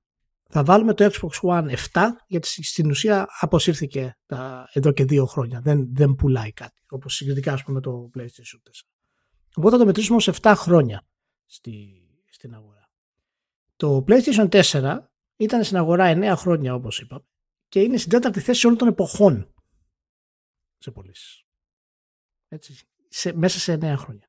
Το Xbox One ε, σε 7 χρόνια έκανε 58 εκατομμύρια πωλήσεις. Δεν είναι φυσικά ψηλά. Αλλά δεν είναι εντελώς αμεληταία η, η ποσότητα αυτή. Τι να πήγε το Gamecube, δηλαδή. Αν κάνουμε μια απλή αναλογία με τις πωλήσεις που έχουμε ως τώρα στα μηχανήματα και δούμε παραδείγματος χάρη ότι το το Series XS μέχρι αυτή τη στιγμή έχει πουλήσει 15,5 εκατομμύρια. Σε διάστημα 7 χρόνων θα πάρουμε απλά την, το διάστημα, όχι το 360 το διάστημα, θα πάρουμε το One το διάστημα. Στο διάστημα 7 χρόνων λοιπόν, με αυτό το σύνολο των πωλήσεων που έχει ξεκινήσει, ο ρυθμός δηλαδή που έχει πουλήσει, σε 7 χρόνια θα πουλήσει 108 εκατομμύρια το Series X. 108 εκατομμύρια. Καθώς δεν είναι legit πρόβλεψη, μην μπερδευτεί κανένας. Λέμε έστω ότι διατηρείται ο ρυθμός, ο τρέχον. Ναι, ναι. Έτσι, αυτό. κοίτα, τα, τα, τελικά νούμερα που έχουν πουλάνε κονσόλες έχουν ε, συμπεριλάβει μέσα και την πτώση του ρυθμού στα νούμερα αυτά. Mm. Έτσι. Ε, οπότε αυτό είναι χοντρικά. Εάν πούμε ότι αυτός ο ρυθμός θα, θα διατηρηθεί, το, το Xbox μέσα σε 7 χρόνια θα μπορεί να φτάσει σε 100, 100, 108 εκατομμύρια. Ε, προσέξτε αυτό είναι σε 7 χρόνια. Το ότι μπορεί το Series X να διπλασιάσει σχεδόν, όχι εντελώς, σχεδόν τις πωλήσεις του Xbox One δεν είναι καθόλου παράλογο. Και θα το βάλει να είναι μέσα στις 7-8 ε, κονσόλες όλων των εποχών με τις πωλήσεις αυτές. Το νούμερο δηλαδή από τα 58 εκατομμύρια του Xbox One να πάει στα 100 το Series X όταν στα πρώτα δύο χρόνια έχει πουλήσει 15,4 εκατομμύρια ενώ αντίστοιχα οι ρυθμοί το Xbox One ήταν στα 7 είναι, είναι πολύ μεγάλη διαφορά με τις ελλείψεις που έχουν υπάρξει και με τους τίτλους και τα παράπονα και όλα αυτά. Αντίστοιχα του PlayStation 5 ε, με τους ρυθμούς που έχει ξεκινήσει να πουλάει τα δύο χρόνια έτσι, θα είναι κορυφαία κονσόλα σε πωλήσεις όλων των εποχών στο διάστημα ζωής του PlayStation 4. Μέσα σε 9 χρόνια δηλαδή με αυτούς τους ρυθμούς θα μπορέσει να φτάσει στα 187 εκατομμύρια. Και ακόμα και αυτά είναι βέβαια όπως είπαμε αναλογικά σύμφωνα με τους, ε, με τους ρυθμούς πωλήσεων που έχουν υπάρξει μέχρι τώρα. Αλλά εάν η θεωρία με εμένα ισχύσει και μαζί την πιστεύουμε νομίζω αυτή, ότι αυτή η γενιά θα διαρκέσει περισσότερο, η ζωή αυτής της γενιάς θα είναι περισσότερη, ε, το ένα κομμάτι είναι ότι οι πωλήσεις θα είναι ακόμα μεγαλύτερες, ακόμα περισσότερες και από την άλλη ότι θα είναι μεγαλύτερη αυτή η γενιά γιατί θα μας δώσει τη δυνατότητα να έχουμε πολύ, πολλά περισσότερα υψηλού επίπεδου παιχνίδια σε βάθος χρόνου χωρίς την ανάγκη νέου hardware ακριβώς επειδή θα υπάρξει και πιο ομογενοποιημένη τεχνολογία ανάπτυξης. Όπως είναι παραδείγματος χάρη η Unreal Engine και άλλες μηχανές εσωτερικές των εταιριών. Η μηχανή της Gorilla παραδείγματος χάρη η Decima είναι επίσης ε, ένα παράδειγμα τέτοιο. Πλάκα πλάκα κάθε φορά αργεί και περισσότερο η, η Unreal έτσι. Δηλαδή από 4 σε 5 πέρασαν 10 χρόνια. Δηλαδή δεν είναι ότι η 6 είναι όπου να ανέρχεται. Είναι... Ε, οπότε αυτό είναι μια ιδέα για να καταλάβουμε σε τι ρυθμούς είμαστε τώρα. Δεν ξέρουμε αν θα τους φτάσουμε, αλλά με τους ρυθμούς πωλήσεων που έχουμε αυτή τη στιγμή, τα πρώτα δύο χρόνια των πωλήσεων, τα νούμερα αυτά μπορούν να φτάσουν σε, σε τόσο υψηλό επίπεδο. Δηλαδή και οι δύο κονσόλες να είναι μέσα στις 4-5 θέσεις με τις κονσόλες με τις υψηλότερες πωλήσεις όλων των εποχών. Ε, Και είναι κάτι το οποίο είναι σημαντικό να το δούμε γιατί αυτή η γενιά, το είχαμε πει και εμείς μάλλον πριν τρία χρόνια το λέγαμε όταν κάναμε πρώτες αναλύσεις ε, με σύμφωνα με τα στοιχεία που υπήρχαν τότε, αυτή η γενιά θα είναι η σημαδιακή γενιά στη βιομηχανία των video games. Ολοκληρωτικά σε όλα τα επίπεδα. Θα μεταμορφωθεί αυτή η γενιά ολόκληρη στα video games. Ναι, αλλάζει. Η μπίζνα άλλαξε τέλος. Δηλαδή... Αλλάζει, ναι, αλλάζει η μπίζνα. Θα αλλάξει η προσέγγιση του marketing. Θα αλλάξει το τι τίτλους θα δούμε. Θα αλλάξει η τεχνολογία. Θα αλλάξει φυσικά η πρόσβαση. Ε, και όλα αυτά απλά να πούμε χωρίς να έχουμε υπολογίσει το τι θα κάνει η Nintendo με την επόμενη κονσόλα της. Ε, εντάξει τώρα και εσύ. Γιατί η Nintendo μπορεί να βγάλει την επόμενη κονσόλα και να φέρει άλλους 150 εκατομμύρια ξεκάρφωτους ε, πελάτες από το πουθενά και να μεγαλώσει ακόμα μεγαλύτερο το κομμάτι. Την πίτα. Α σε ρωτήσω λίγο κάτι τώρα έτσι μου πέρασε στο μυαλό. Έρχεται ένας καταναλωτής; Σε, πες, σε μερικά χρονάκια από σήμερα που θεωρείται αυτονόητο ότι κάθε μπάντα ξέρω εγώ έχει ένα καλό πακέτο για game streaming που μπορεί να το προσφέρει σε κάποιον που δεν έχει hardware. Α, γίνεται κάποιος συνδρομητής, ξέρω εγώ, στην υπηρεσία της Sony. Γίνεται συνδρομητής στην υπηρεσία της Microsoft. Αυτός, τέλος πάντων, ο, ο πελάτης, ε, είναι ένας μεμονωμένος τύπος που στριμάρει games και η πλατφόρμα είναι η υπηρεσία από την οποία στριμάρει, μέσω της οποίας στριμάρει, ή η πλατφόρμα είναι η ευρύτερη πλατφόρμα στην οποία εντάσσεται αυτή η υπηρεσία. Δηλαδή είναι χρήστη της υπηρεσίας ή είναι χρήστη της PlayStation; Είναι χρήστη της υπηρεσίας ή είναι χρήστη της Xbox; Το δεύτερο θα γίνει. Δηλαδή θα. Οι υπηρεσίες του PlayStation και του Xbox θα ενσωματωθούν σε μεγαλύτερες υπηρεσίες. Εγώ δεν το βλέπω ότι αυτές οι εταιρείε. Δηλαδή αυτό που είχε πει η Microsoft ε, πολλά χρόνια πριν και δεν τη βγήκε. Ε, έτσι όπως το σχεδίαζε ο, ο Matrix, ο οποίος έχουμε ξαναπεί ότι έχει κάνει πολλά καλά μέσα στο, στο σκεπτικό του. Έτσι, δεν τα έφερε πέρας. Απλά δεν ήξερα να τα πει. Ε, εντάξει, δεν, μπορούσε να, δεν είχε το leadership, αλλά είχε ικανότητα να σκεφτεί το τι θα γίνει παρακάτω. Δεν πιστεύω ότι το μέλλον των games είναι να μπουν στο σαλόνι. Δεν πιστεύω ότι το μέλλον των games είναι να, να κατακλείσουν τις ε, τηλεοράσεις μας με αυτή την έννοια και να έχουμε Microsoft logo και PlayStation logo στην όλη, στην όλη διαδικασία. Γιατί ό,τι και να γίνει, τα games πάντα θα είναι μικρότερα σε αριθμό από τη mainstream κατανάλωση ενός τηλεοπτικού show είναι σχεδόν, είναι σχεδόν αδύνατο να ξεπεραστούν αυτά. Μεμονωμένα θα το καταφέρουμε και το έχουμε καταφέρει. Μα είναι, μα είναι, οι, είναι οι τιμές αυτές που είναι. Δηλαδή αν υπάρξει ποτέ ελπίδα θα είναι λόγω του, του streaming. Αλλά ακόμα και έτσι ε, ε, ε, δηλαδή το συνολικό κόστος που απαιτεί, απαιτείται για gaming της προκοπής αυτό ακόμα και αν σημαίνει παίρνω ακουστικά ξέρω εγώ έτσι, το, παίρνω χειριστήριο είναι άλλο το entry οπότε. Είναι, είναι άλλο το entry και είναι πολύ διαφορετικός και ο τρόπος που γίνεται το,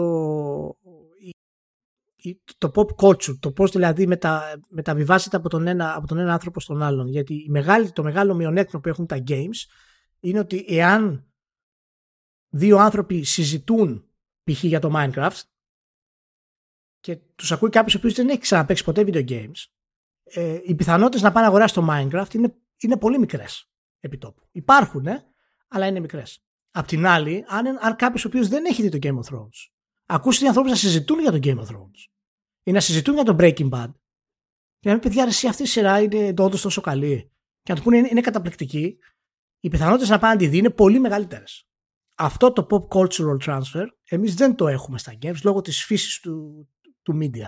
Και είναι η αιτία που πάντα το pop culture το δικό μας θα έχει λιγότερο penetration στα προϊόντα του από ότι ένα casual mainstream show. Δεν χρειάζεται να είναι ποιοτικό. Έτσι, μόνο, μόνο, μόνο Kardashians, ας πούμε, να δεις σε αυτό το, σε αυτό το κομμάτι.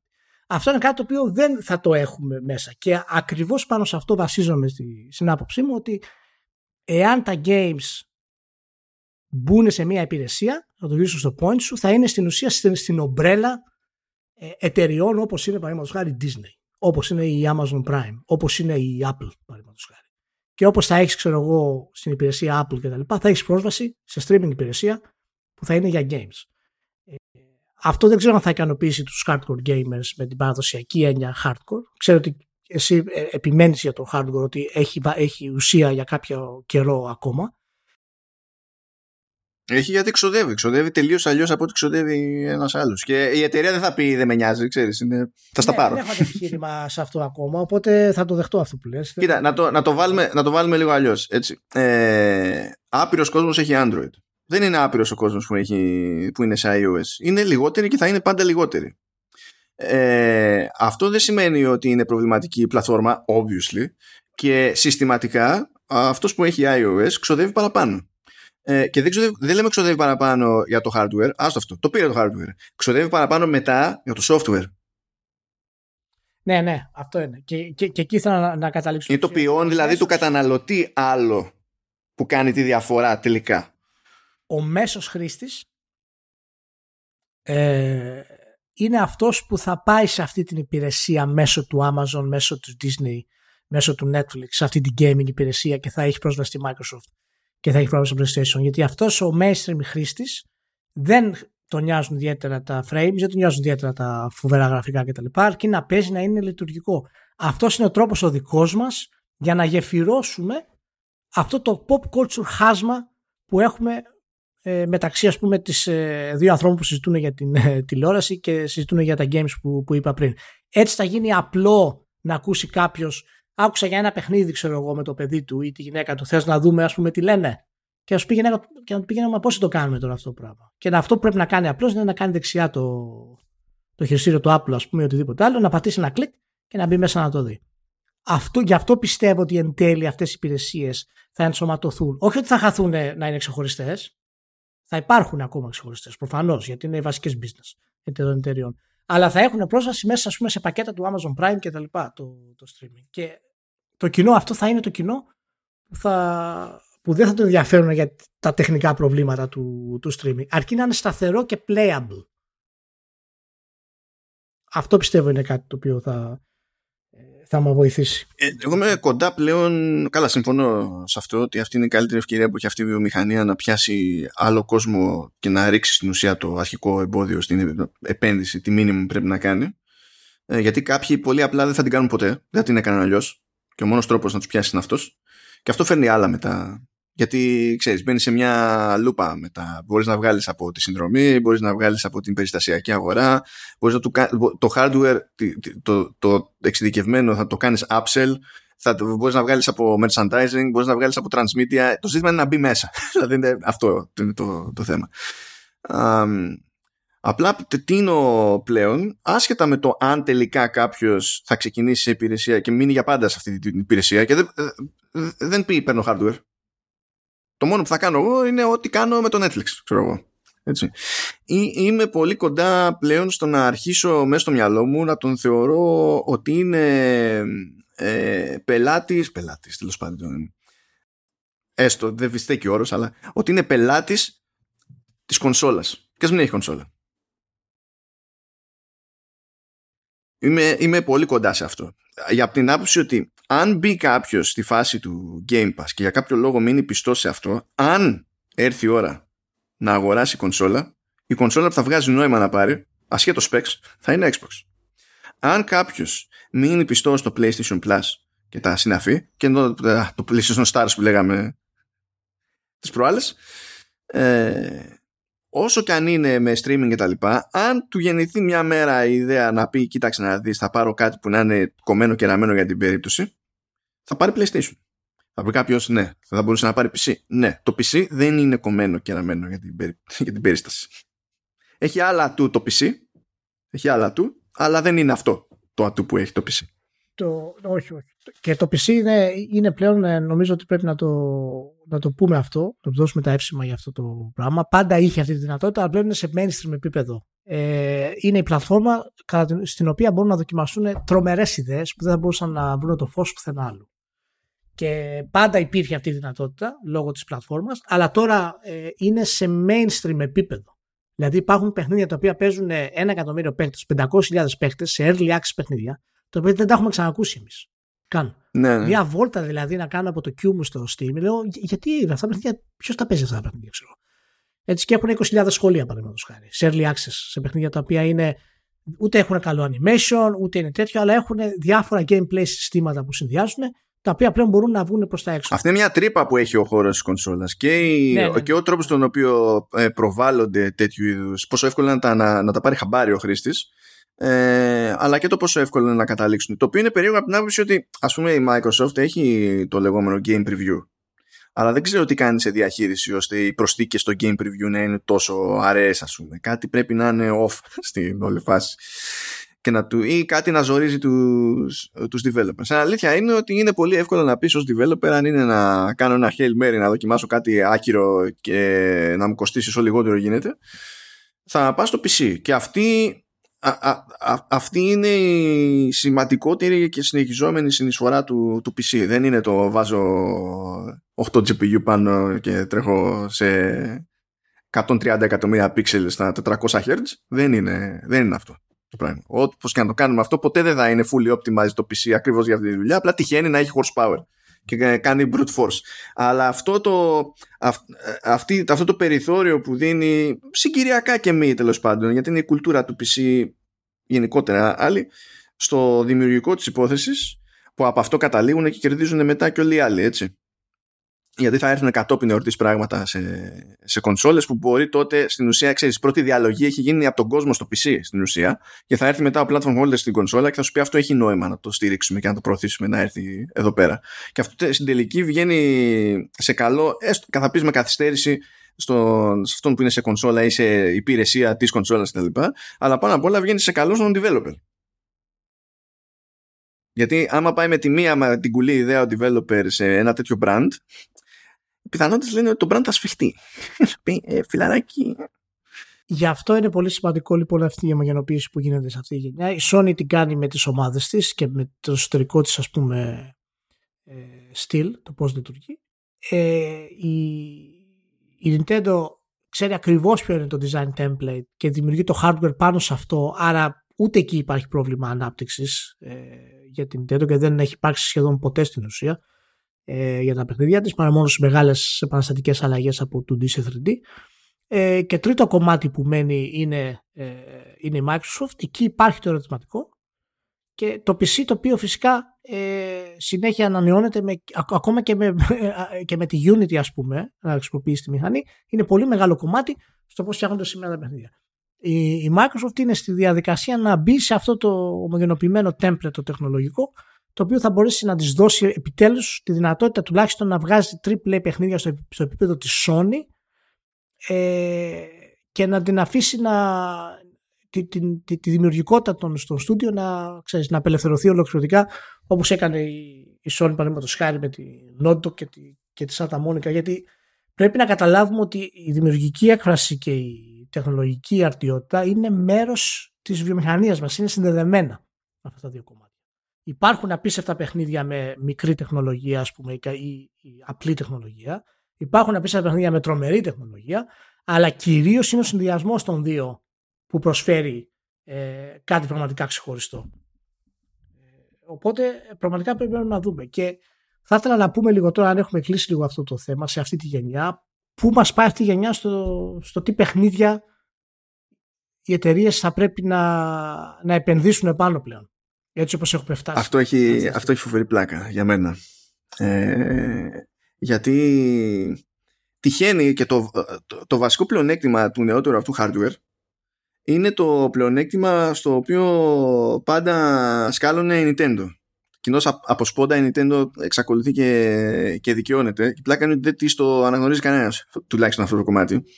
Ε, σε όλα τα συστήματα η Nintendo, ακόμη και στο GameCube, που, δηλαδή μόνο στην περίπτωση του, του Wii και του Wii U δεν, τη, δεν την έπαιρνε να την κάνει αυτή τη ζαχπινιά ε, προσπαθούσε να βασιστεί σε τσαχπινιές media, internal, external δεν, ε, τέλος πάντων storage media εννοώ ε, μνήμες ιστορίες που να κάνουν την εμπειρία όσο πιο snappy γίνεται και με τη λογική ότι πρέπει από το από storage σε μνήμη και οθόνη τα πέρα δόθε να είναι όσο πιο γρήγορα γίνονται. Και αυτή ήταν η αιμονή που είχε πάντα με cartridges, γι' αυτό είχαμε τα, αυτά που είχαμε με τη, τα τράβαλα με τη Sony και το Final Fantasy 7 της Square Enix γιατί τότε δεν συμμαζεύεται.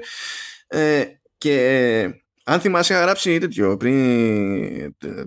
Πώς το, ποιο είναι, δύο χρόνια τώρα, δεν θυμάμαι. Είχα γράψει ένα κείμενο στο Ιντερνετ που έλεγα για τη λογική του Nintendo 64 και πώς στην ουσία επιστρέφουμε σε αυτή με το, με το hardware αυτό. Παρότι δεν έχει αξιοποιηθεί ακόμη, ακόμη το περιμένουμε.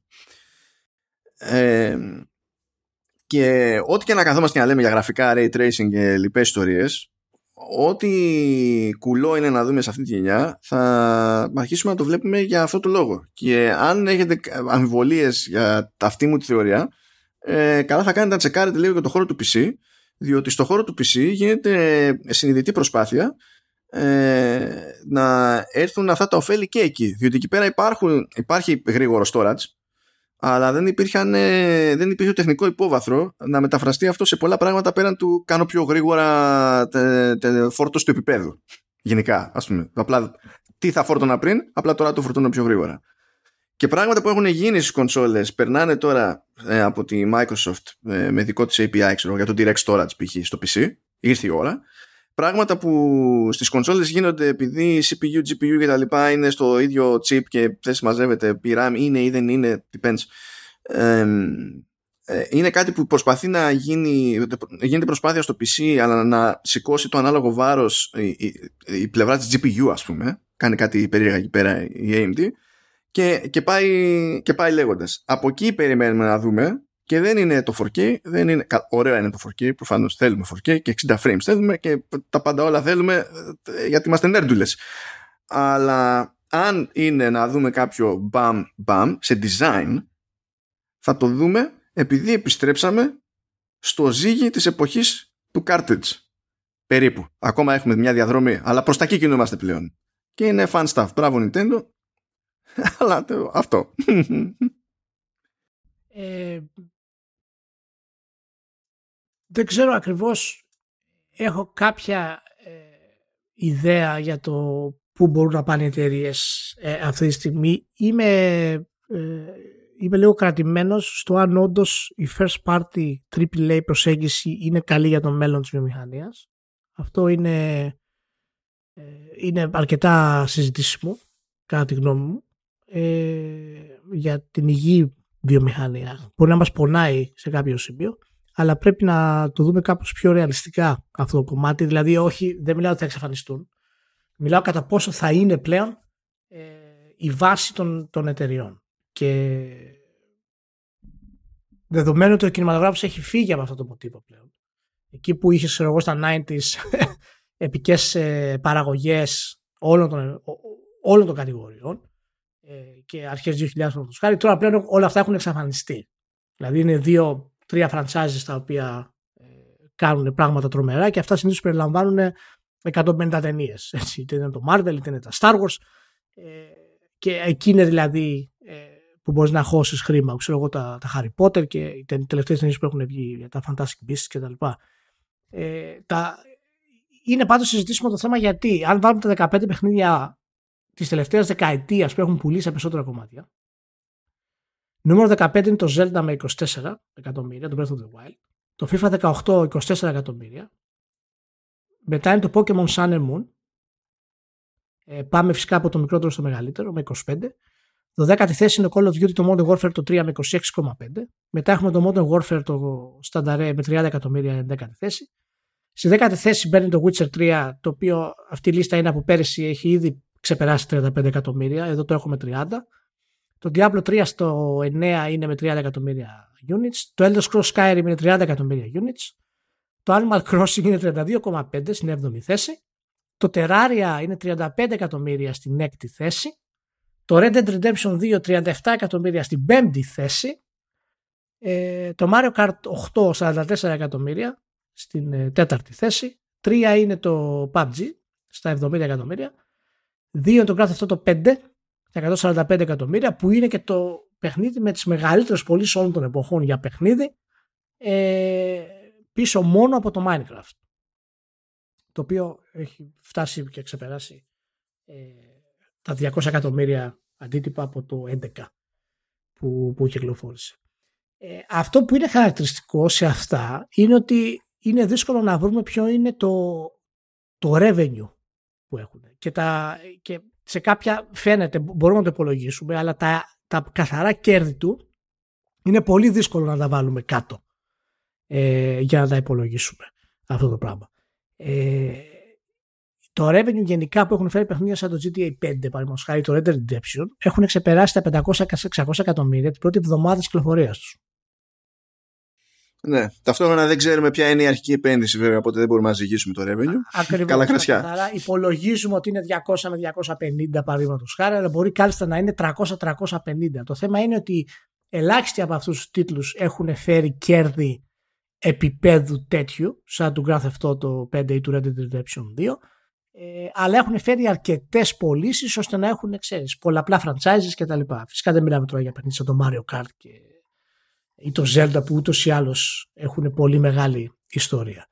Εάν δεις όμως τα παιχνίδια που έχουν τα περισσότερα έσοδα συνολικά στη βιομηχανία ε, αυτή τη στιγμή δεν πρόκειται σχεδόν να αναγνωρίσεις κανένα. Νούμερο ένα είναι το Honor of Kings. Αυτή τη στιγμή μετράει 13,3 δις έσοδα. Δις. Παιδιά. Έτσι. Multiplayer Online Battle Arena MOBA. Mobile. δεύτερο είναι το Monster Strike. Το γνωρίζετε αυτό. Είναι 9,9 δις. A Japanese mobile game. Με puzzle strategy και cooperative multiplayer. Νούμερο 3 είναι το Puzzle and Dragons. Το ξέρετε αυτό. Καλά, το ξέρω. 8,5 δις. Καλά και το Honor of Kings ξέρω, αλλά το Puzzle and Dragons τέλος πάντων το έχω και σε μια θεωρητική κτύπηση. Ε, το οποίο είναι ένα RPG ε, puzzle. Μετά έχουμε το PUBG Mobile, το οποίο είναι στα 7 δις, τρέχει. Το Pokemon Go, το οποίο είναι στα 7 δις. Ε, το Clash of Clans, το οποίο είναι στα 7,7, το Candy Crush Saga στα 7,1, το Fate Grand Order το οποίο είναι στο 5,5. Αυτό είναι η Sony, παιδιά. Ναι, το Fantasy Westward Journey και το Garena Free Fire. Α, ναι, ναι. Τα οποία, τα οποία είναι στα 4,7 και 4,3 αντίστοιχα. Από αυτά τα παιχνίδια, τέσσερα παιχνίδια είναι γνωστά. Τα άλλα παιχνίδια ούτε εγώ δεν τα ήξερα. Τα είχα, ένα-δύο από αυτά τα είχα ακουστά, τα άλλα δεν τα ήξερα καθόλου. Μιλάμε για έσοδα που είναι στα δις. Είναι, είναι ασύλληπτα νούμερα. Μάλιστα για να καταλάβεις τη, ε, τη φοβερή ε, διαφορά, τα, τα έσοδα που έχει αποφέρει παραδείγματος χάρη στην ίδια χρονολογία ε, το Minecraft με το Clash of Clans το ένα παραδείγματος χάρη έχει πουλήσει, έχει φέρει ξέρω εγώ 3,4 δις ως Minecraft και στην ίδια εποχή ξέρω εγώ το Clash of Clans έχει φέρει 7,7 δις. A popular free game. Είναι άλλα τα κοινά όμως. Είναι άλλα τα κοινά τελείως. Δηλαδή. Ακριβώς. Το οποίο βγήκε από τη, από τη Tencent.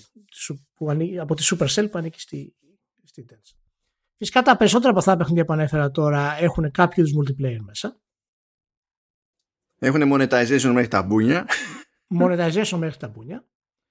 Και τα λοιπά και τα λοιπά και τα λοιπά. Οπότε αυτή τη στιγμή ε, είμαστε, είμαστε σε μια κατάσταση στην οποία βλέπουμε τη Sony να γυρίζει προς τα live action games όχι, όπα, όχι live action, θα γυρίσουμε σε live τέτοιο. Εντάξει. Φαντασμαγκόρια και έτσι, ξέρεις. Ναι. Και η Microsoft βλέπουμε ότι γυρίζει σε μια στρατηγική που είναι first parties να στηρίζεται με το Game Pass. Η Nintendo δεν ξέρουμε ακόμα τι, τι κάνει ή τι θα κάνει. Δεν φαίνεται να αλλάζει ιδιαίτερα η στρατηγική της. Η Nintendo θα βγάλει μια μέρα, θα βγάλει μια μέρα παιχνίδι με τον Μιγιαζάκη αλλά στον κόσμο του Μάριο και θα ψοφήσουμε όλοι, δεν έχει νόημα να κάνουμε τίποτα άλλο ποτέ. Ούτε να ναι, συζητάμε, ούτε να εξηγούμε τίποτα. Δεν έχει νόημα. Ναι.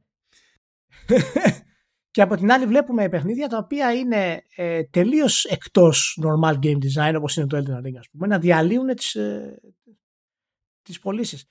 Λοιπόν, εάν μια εταιρεία μου πει ότι εγώ αυτή τη στιγμή θέλω να επικεντρωθώ στα επόμενα 10 χρόνια σε live service games που έχουμε πει ότι κάνει Sony, εγώ δεν θα τους πω τρέλου.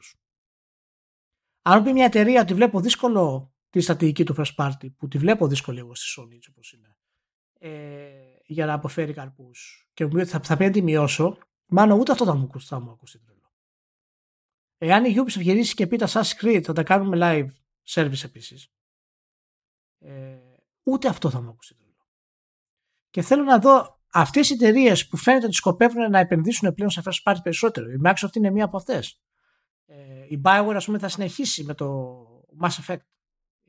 Ε, η EA θα βγάλει το επόμενο Jedi παραδείγματος χάρη. Είναι εξωστές αυτές οι επιλογές για μια εταιρεία αυτή, σε βάθος χρόνου ή θα τις αποφέρουν προβλήματα. Είδαμε καταρχάς και τι έχει περάσει η Square Enix με την όλη κακοδιαχείριση ας πούμε της μετάβασης. Το μόνο κομμάτι που τη αποφέρνει έσοδα είναι, στην ουσία είναι το 9, το Final Fantasy 14.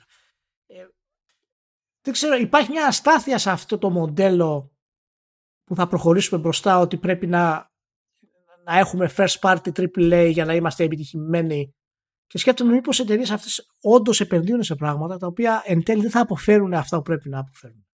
Και αυτό θα δημιουργήσει προβλήματα. Μιας και είπε Square Enix, θυμήθηκα μια δήλωση σχετικά πρόσφατη του, του Yoshida που λέει ότι αν προσπαθούσαμε να κάνουμε λέει open world το Final Fantasy 16 θα μας έπαιρνε λέει 15 χρόνια. Και λες ναι, ναι εφόσον είσαι Square Enix όντως θα σου έπαιρνε 15 χρόνια είναι σίγουρο. Ναι, ναι. μα, μα ακόμα, και να, ακόμα και αν σου πάρει το τέλειο 8 χρόνια που ήταν το Red Dead Redemption 2 πάλι είναι 8 χρόνια. Ναι. και το, το, μπορεί να το κάνει μόνο η Rockstar αυτό το πράγμα. Δεν υπάρχει άλλη εταιρεία με τα logistics να βγάλει ένα παιχνίδι τέτοιο μέσα σε 8 χρόνια. Θα το βγάλει σε 15. Είναι στάνταρ. Και δεν ξέρω, θέλω να ακούσω τη γνώμη σου λίγο σε αυτό το, το πράγμα. Ότι αυτή η ιδέα ότι τα single player δεν έχουν πεθάνει, το οποίο είναι σωστό. Τι σημαίνει ακριβώς όμως για αυτά τα single player και το πώς από αυτά θα δούμε πλέον.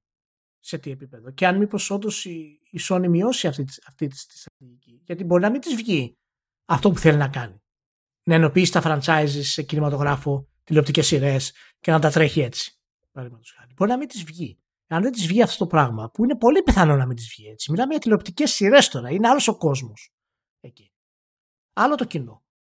Και ο ανταγωνισμός είναι αδιανόητα μεγαλύτερος από ό,τι στα video games. Όπου άμα βγάζεις σε μια ιστορία σαν το Τσούσιμα, ας πούμε, για όλοι πορώνονται. Μια ιστορία σαν το Τσούσιμα για να σταθεί σε κινηματογράφο θα φάει το κράξιμο της αρκούδας. Κάτι είπες τώρα. Το έκανε εμπορική επιτυχία το, το, το κινηματογραφικό Uncharted. Τι, τι, τι μου λες τώρα. Ναι, ναι, ναι. θα, μα, μα, αυτό λέω. Θα πρέπει να είναι κάτι τέτοιο αυτής της στιγμή. Αλλά πώς νομίζεις θα βγει αυτό το πράγμα; Αν το επόμενο Uncharted βγει και κάνει, τα, και κάνει λιγότερο, νομίζεις θα είναι επιλογή για τη να το συνεχίσει; Δεν ξέρω κατά πόσο αυτή η στρατηγική είναι καλή για τα first parties έτσι όπως θα εξελιχθεί. Αυτό είναι το, το ερώτημα που θέτω αυτή τη στιγμή. Λοιπόν, κοίτα, ε, αν προκύψει κίνδυνος ουσιαστικός για οποιαδήποτε προσέγγιση θα προκύψει από μάλλον τέλος πάντων την αιμονή κάποιου που μπορεί να πιστέψει ότι η σωστή προσέγγιση είναι η μονολυθική προσέγγιση. Αυτή είναι η μεγαλύτερη βλακία που μπορούν να κάνουν. Δηλαδή, το, άμα δεις μια από αυτές τις εταιρείες και πούνε ότι εγώ με, με την εταιρεία που έχω ένα μέγεθος. Έτσι. Δεν είμαι ένας developer και βγάζω σε 10 χρόνια δύο παιχνίδια, τρία παιχνίδια και απλά ζω από αυτό. Έχω να διαχειριστώ πλατφόρμες, ιστορίες, IPs και τα συνάφη. Ε, άμα δεις κάποιον από αυτούς τους μεγάλους να λειτουργούν ε, σαν να τους νοιάζουν μόνο τα live services τότε είναι θέμα χρόνου, θέμα χρόνου να πάθουν ζημιά. Αν τους να λειτουργούν σαν να τους νοιάζουν μόνο τα single player και AAA single player ε, ακόμα και αν δεν δε διαλυθούν γρήγορα ε, θα έχουν πάντα ένα κίνδυνο διότι κάποια στιγμή θα χρειάζονται καινούργια IP και το να μην πάει ένα καινούργιο IP θα, είναι, θα πονάει πολύ. Ε, και απ' την άλλη αν το παίξουν πιο safe και πηγαίνουν στα γνώριμα τα IP μπορεί να είναι πιο εντάξει αλλά κάποια στιγμή θα καεί το IP Γεια σου Ubisoft ναι, εντάξει, κάποιος άλλο. θέλει και από τα δύο. Η λογική είναι έχουμε τα live services, πετάμε live service games κτλ. Κάποια δεν θα πετύχουν. Αλλά αυτά που θα πετύχουν θα βγάλουν τόσο φράγκο που θα ρεφάρουν για τα άλλα που δεν θα πετύχουν και υπάρχει πιθανότητα να ρεφάρουν τόσο πολύ που να διευκολύνουν και την επένδυση στα πιο παραδοσιακά, ας το πούμε, AAA, single player, σε single player, ό,τι να είναι whatever ακόμα και αν αφήσουμε στην άκρη το, το τζίρο από υπηρεσίες που είναι άλλο στήριγμα, έτσι. Γιατί άμα δούμε όλα αυτά τα παραδείγματα, όλες αυτές τις εταιρείες ή τα επιτυχημένα παιχνίδια, από ποιους developers προέρχονται, είναι πολλοί developers που απλά έχουν μία επιτυχία και προσπαθούν να βγάλουν κάτι που να πετύχει με τον ίδιο τρόπο, την ίδια ένταση. Είναι ήδη developers, ξέρουν τι κάνουν, αλλά ο κόσμος δεν έχει κερδιθεί από ένα τέτοιο παιχνίδι. Δηλαδή, όπως ξέρω εγώ το Clash of Clans επειδή είναι υπερπέχνιδο ε, έχει κερδιθεί επειδή παίξανε συγκυρίες που είναι πέρα για πέρα εκτός ελέγχου του developer αντίστοιχα το Honor of Kings ξέρω εγώ και τα, και τα συναφή. Αυτή τη στιγμή ας πούμε και το Fortnite που λέμε, το Fortnite είναι αυτό που είναι, έχει ξεφύγει από τη φάση που ε, κάποιος διαλέγει να παίξει Fortnite επειδή ε, ε, έχει ερωτευτεί το gameplay συγκεκριμένα. Όχι, όχι. Είναι pop culture φαινόμενο. Αυτό, αυτό είναι το, το θέμα. Είναι σαν να λες: Όλοι βλέπουν ένα TV show, θα δω και εγώ ένα TV show. Η εταιρεία λοιπόν θέλει κάτι τέτοιο, γιατί άμα της κάτσει, όσο αραιά και να της κάτσει, έχει το περιθώριο να βγάλει πολλά λεφτά και αυτό της δίνει εξασφάλιση και για όλα τα υπόλοιπα. Οι εταιρείες που έχουν φάει το, έχουν καταπιεί όλο το κούλε το δικό τους τέλος πάντων, όπως έχει περάσει αυτή η εποχή της EA, που προσπαθούσε να πείσει τους άπατου, και όχι μόνο η EA, ε, ότι το single player είναι νεκρό, ή κάποτε τα adventure ήταν νεκρά, και δεν ξέρω εγώ ότι αυτό το λέγανε πολλοί άλλοι ε, δεν παίζει. Όποιος το πιστεύει αυτό το πράγμα και πιστεύει ότι οι ιστορίες δεν έχουν δύναμη και ότι οι άνθρωποι δεν έχουν εμμονή με τις ιστορίες ε, ε, είναι εκτός δεν έχουν χάσει την επαφή τους με την πραγματικότητα. Ο άνθρωπος χωρίς εμμονές για ιστορίες δεν παίζει. Δεν υπάρχει αυτό το concept. Ακόμα και να ασχολείται με το απόλυτο χάος σε ένα multi, σε ένα MOBA, σε ένα ό,τι να είναι και αφιερώνει άπειρες ώρες της ζωής του κάθε μέρα σε αυτό το πράγμα, αυτό δεν σημαίνει ότι ε, απέκτησε ανοσία απέναντι στις καλές ιστορίες. Αυτό είναι πανανθρώπινη αλήθεια. Δεν πάνε πουθενά αυτά τα πράγματα. Και αν πετύχει μια τέτοια ιστορία, πηγαίνεις και πουλάς τους χαρακτήρες με crossover events και collaborations και ideas σε ένα κάρο live services που έχεις και το εκμεταλλεύεσαι και κατόπιν όρτης αλλά δεν πρόκειται να χτίσει χαρακτήρες στα live games. Αυτή η προσπάθεια το, στα live games που γίνεται ώρες-ώρες το ε, ορκιζόμαστε ότι έχει backstory αυτός ο χαρακτήρας είναι από τα μεγαλύτερα ανέκδοτα όλων εποχών. Ναι. και δεν το έχει πετύχει κανένας καλά αυτό το πράγμα. Και αυτοί που το έχουν προσπαθήσει περισσότερο και έχουν αποτύχει περισσότερο από όλους είναι οι Riot. Που, που κόβουν χρήμα. Δεν έχουν καταφέρει να το κάνουν στο πλαίσιο αυτό. Και τώρα βλέπεις ότι και αυτοί κάνουν spin-offs που είναι για πιο single player ή σε πιο κουλά είδη κάνανε τα τηλεοπτικά και κάνανε το τηλεοπτικό και έπρεπε να πετύχει το τηλεοπτικό για να πάθει πλάκα ο κόσμος και να ανέβουν τα ποσοστά επιλογής της Jinx στο παιχνίδι. Δεν κάνανε μαγιά στο παιχνίδι για να ανέβει Jinx. Θέλει μια ισορροπία σε αυτό το πράγμα. Όποια εταιρεία δώσει την εντύπωση ότι η μονολυθική και μονόπατη προσέγγιση είναι το μέλλον και όλα τα άλλα δεν έχουν νόημα, απλά μετράει αντίστροφα αυτό είναι, το, αυτό είναι το πρόβλημά μου που έχω με την αιμονή με τα first parties, ε, τα AAA τέτοιου επίπεδου και υπάρχει αυτή, μέσα σε όλα τα καλά που φέρνει αυτή η γενιά, υπάρχει αυτή η αστάθεια του πώς θα πλησιάσουν οι εταιρείες στην διαδικασία, γιατί ακόμα και το Game Pass που είναι σίγουρα μια πολύ δυνατή βάση για τη Microsoft για το brand της, αλλά και μελλοντικά οικονομική, δεν είναι δεδομένο ότι θα πετύχει στο επίπεδο που πρέπει να πετύχει. Α, όχι. Έχει κινδύνους ακόμα η υπηρεσία.